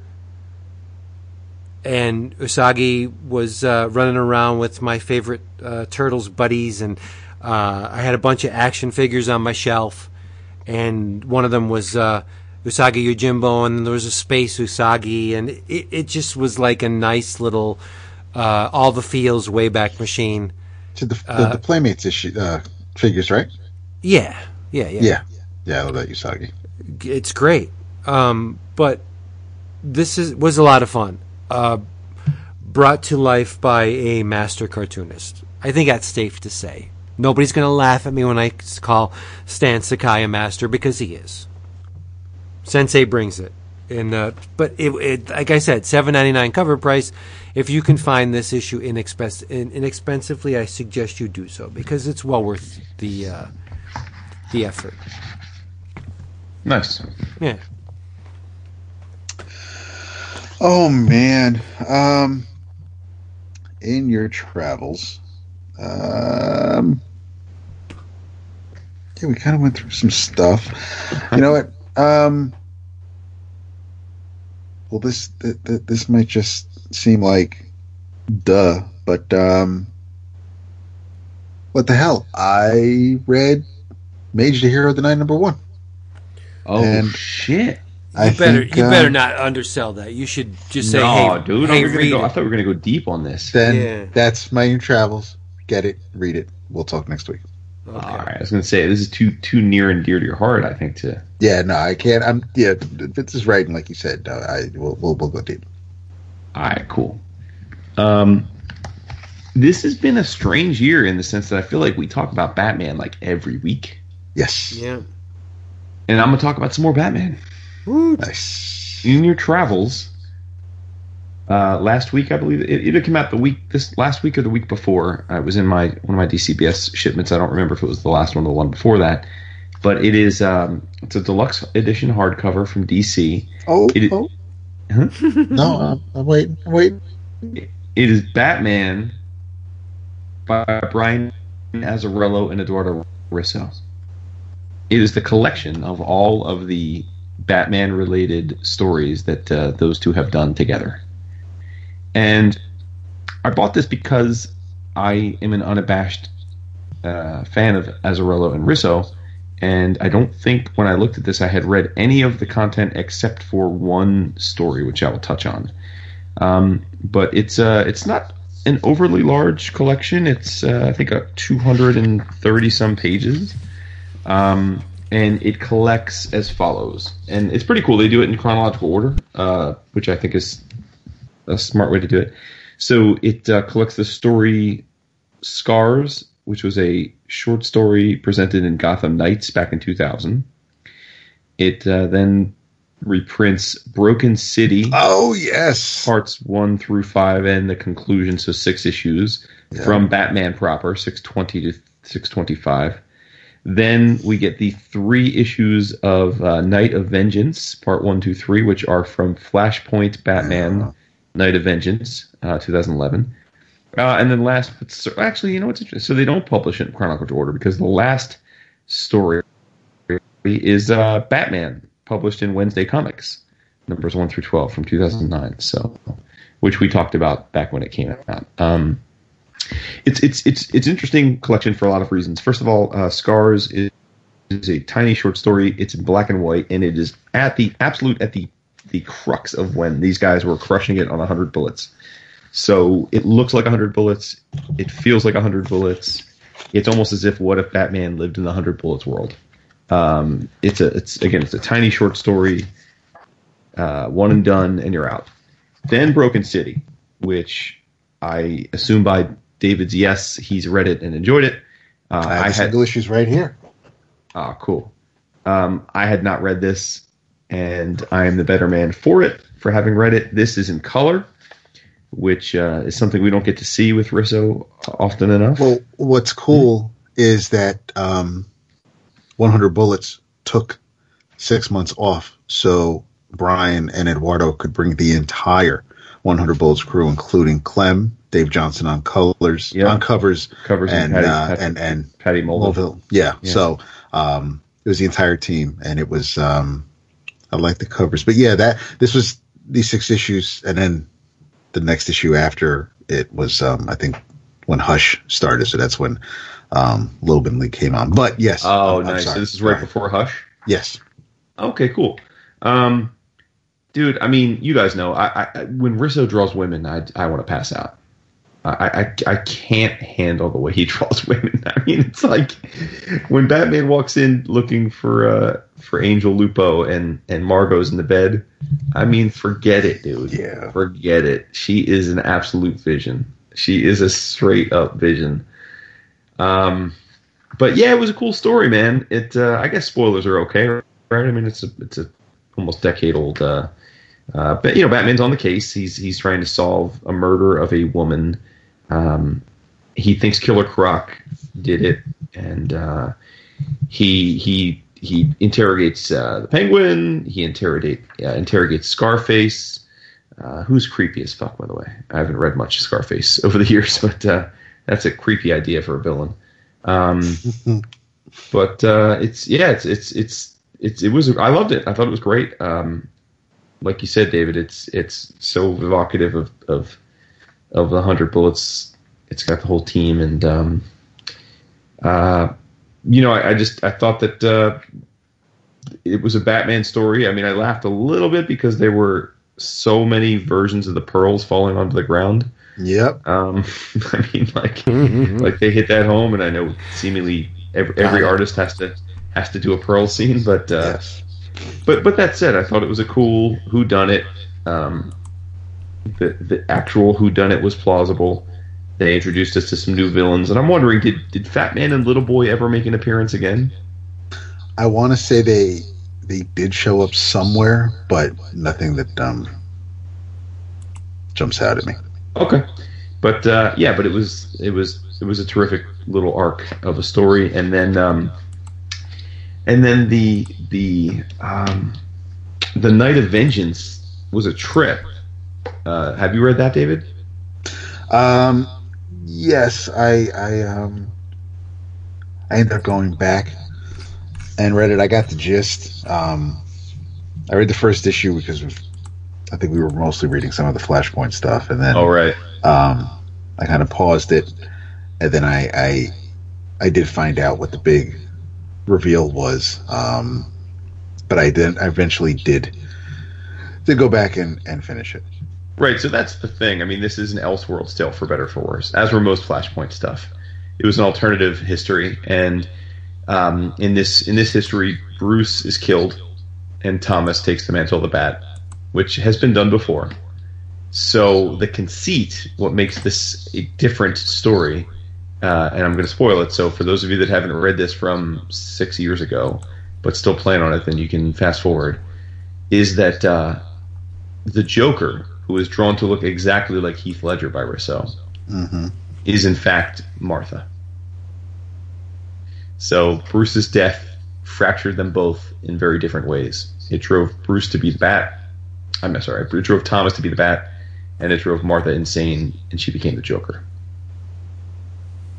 Now, I'm not so beholden to the Batman mythos that that bothers me. Um, I thought it was quaint. I have to tell you, until I realized it was Martha, I was pretty bored by the story because I thought, like, oh god, I've seen a mil- how many how many more times can I see uh, a, a Batman fighting the Joker? And on top of it, I wasn't loving that they were drawing the character. He drew the character to look like Heath Ledger. Um, but then when I realized that it was not only that the Heath Ledger character looked like was actually a woman and it was Martha, then I got then I thought, okay, all right, you got me. That's an interesting twist for a, an Elseworlds tale, um, for sure. Uh, and then the last part is the Wednesday comics, uh, which we uh, we you know we all we all enjoyed. I, I didn't think it was a great Batman story when it came out. I thought it looked great, but I, I didn't think it was an earth-shatteringly good um, Batman story. But uh, and I will say that if, if I have one criticism of this book, it's that the uh, since it's a, a traditional sized hardcover, um, the reprint of the Wednesday comics is kind of busted because it's meant to be oversized. Oh, yeah. So you get, I mean, you know, you're getting these these pages with 15 panels in some cases um, on on an average size comic page when it's supposed to be newspaper sized page. So, um, but overall, the the collection is is terrific. If you're a Risso fan, this is a must have. Uh, this is, I think, the only Risso work um, that I didn't have on my shelf. So now I do. Nice. I was uh I was mistaken. It was um I always reverse that. It was uh Hush and then Broken City. Oh, okay. That- So this came after Hush. Yes. Oh, that's a tough act to follow. Wow. Yeah. Well, Vince would say no, but Well, I just mean no. I mean Hush was was massively um, hyped. Yeah, point. yeah, Yeah, it I think- was received. It was Yeah, uh, overrated was the, I think the word you're. I would for. say, yeah, I would probably say it was overrated. It was, I mean, it was, it was, it was Loeb and Lee working together. Um, I enjoyed the story. Uh, I didn't read it at the time as it was coming out, but um, I definitely think that it was, it was way overhyped. I liked it, but I think that the reason to like it or not like it is that it was Jim Lee getting to draw every single Batman character and villain that he that he could think of. Yeah, And so if if, if you're a Jim Lee acolyte, which many people in our generation are, that probably is as hella cool as it gets. If you're just in it for the story, it, it was a Batman story. I don't think it was a bad Batman story, but I don't think it was. It doesn't belong to be. It doesn't belong to be up there with some of the other things that they've done absolute copy, you know, collections of. True that. My brother. All right, everybody. Hey, thank you for being here with us. Once again, we implore you to please come back next week because David will start frothing at the mouth and throwing things and kicking all kinds of stuff. Um, in the meantime, come to our Facebook page or find us on the Twitter or go to 11o'clockcomics.com. Uh, visit our Patreon page. Jason, where can they do that? www.patreon, which is p a t r e o n dot com slash eleven o'clock comics. Nice. Uh, and in the meantime, say goodnight. Uh, bum, bum, bum, bum. David. Ooh, Yes. nice cut off. Good Wow. night.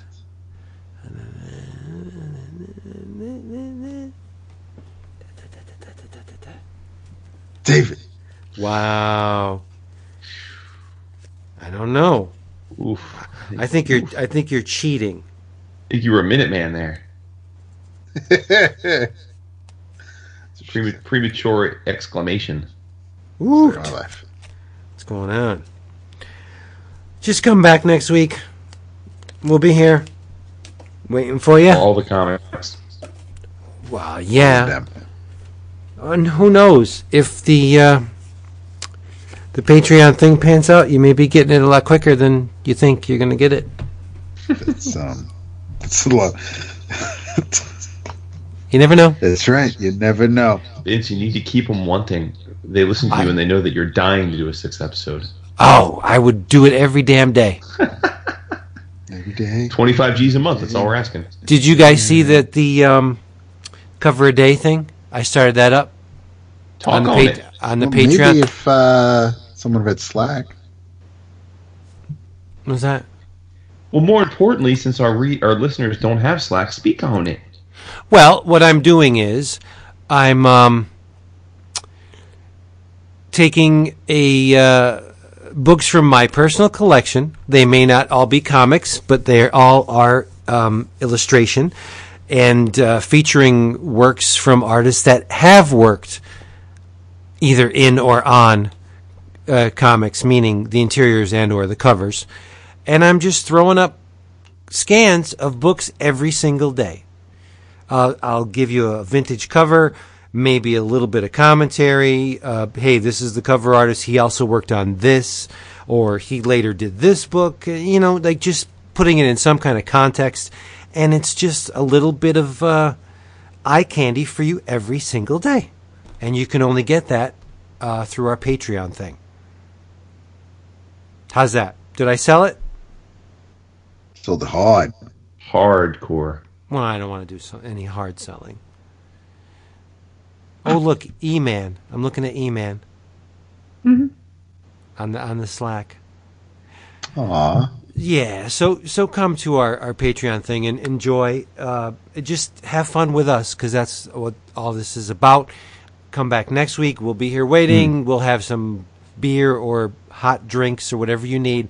Just come back. Bye. Peace. Later.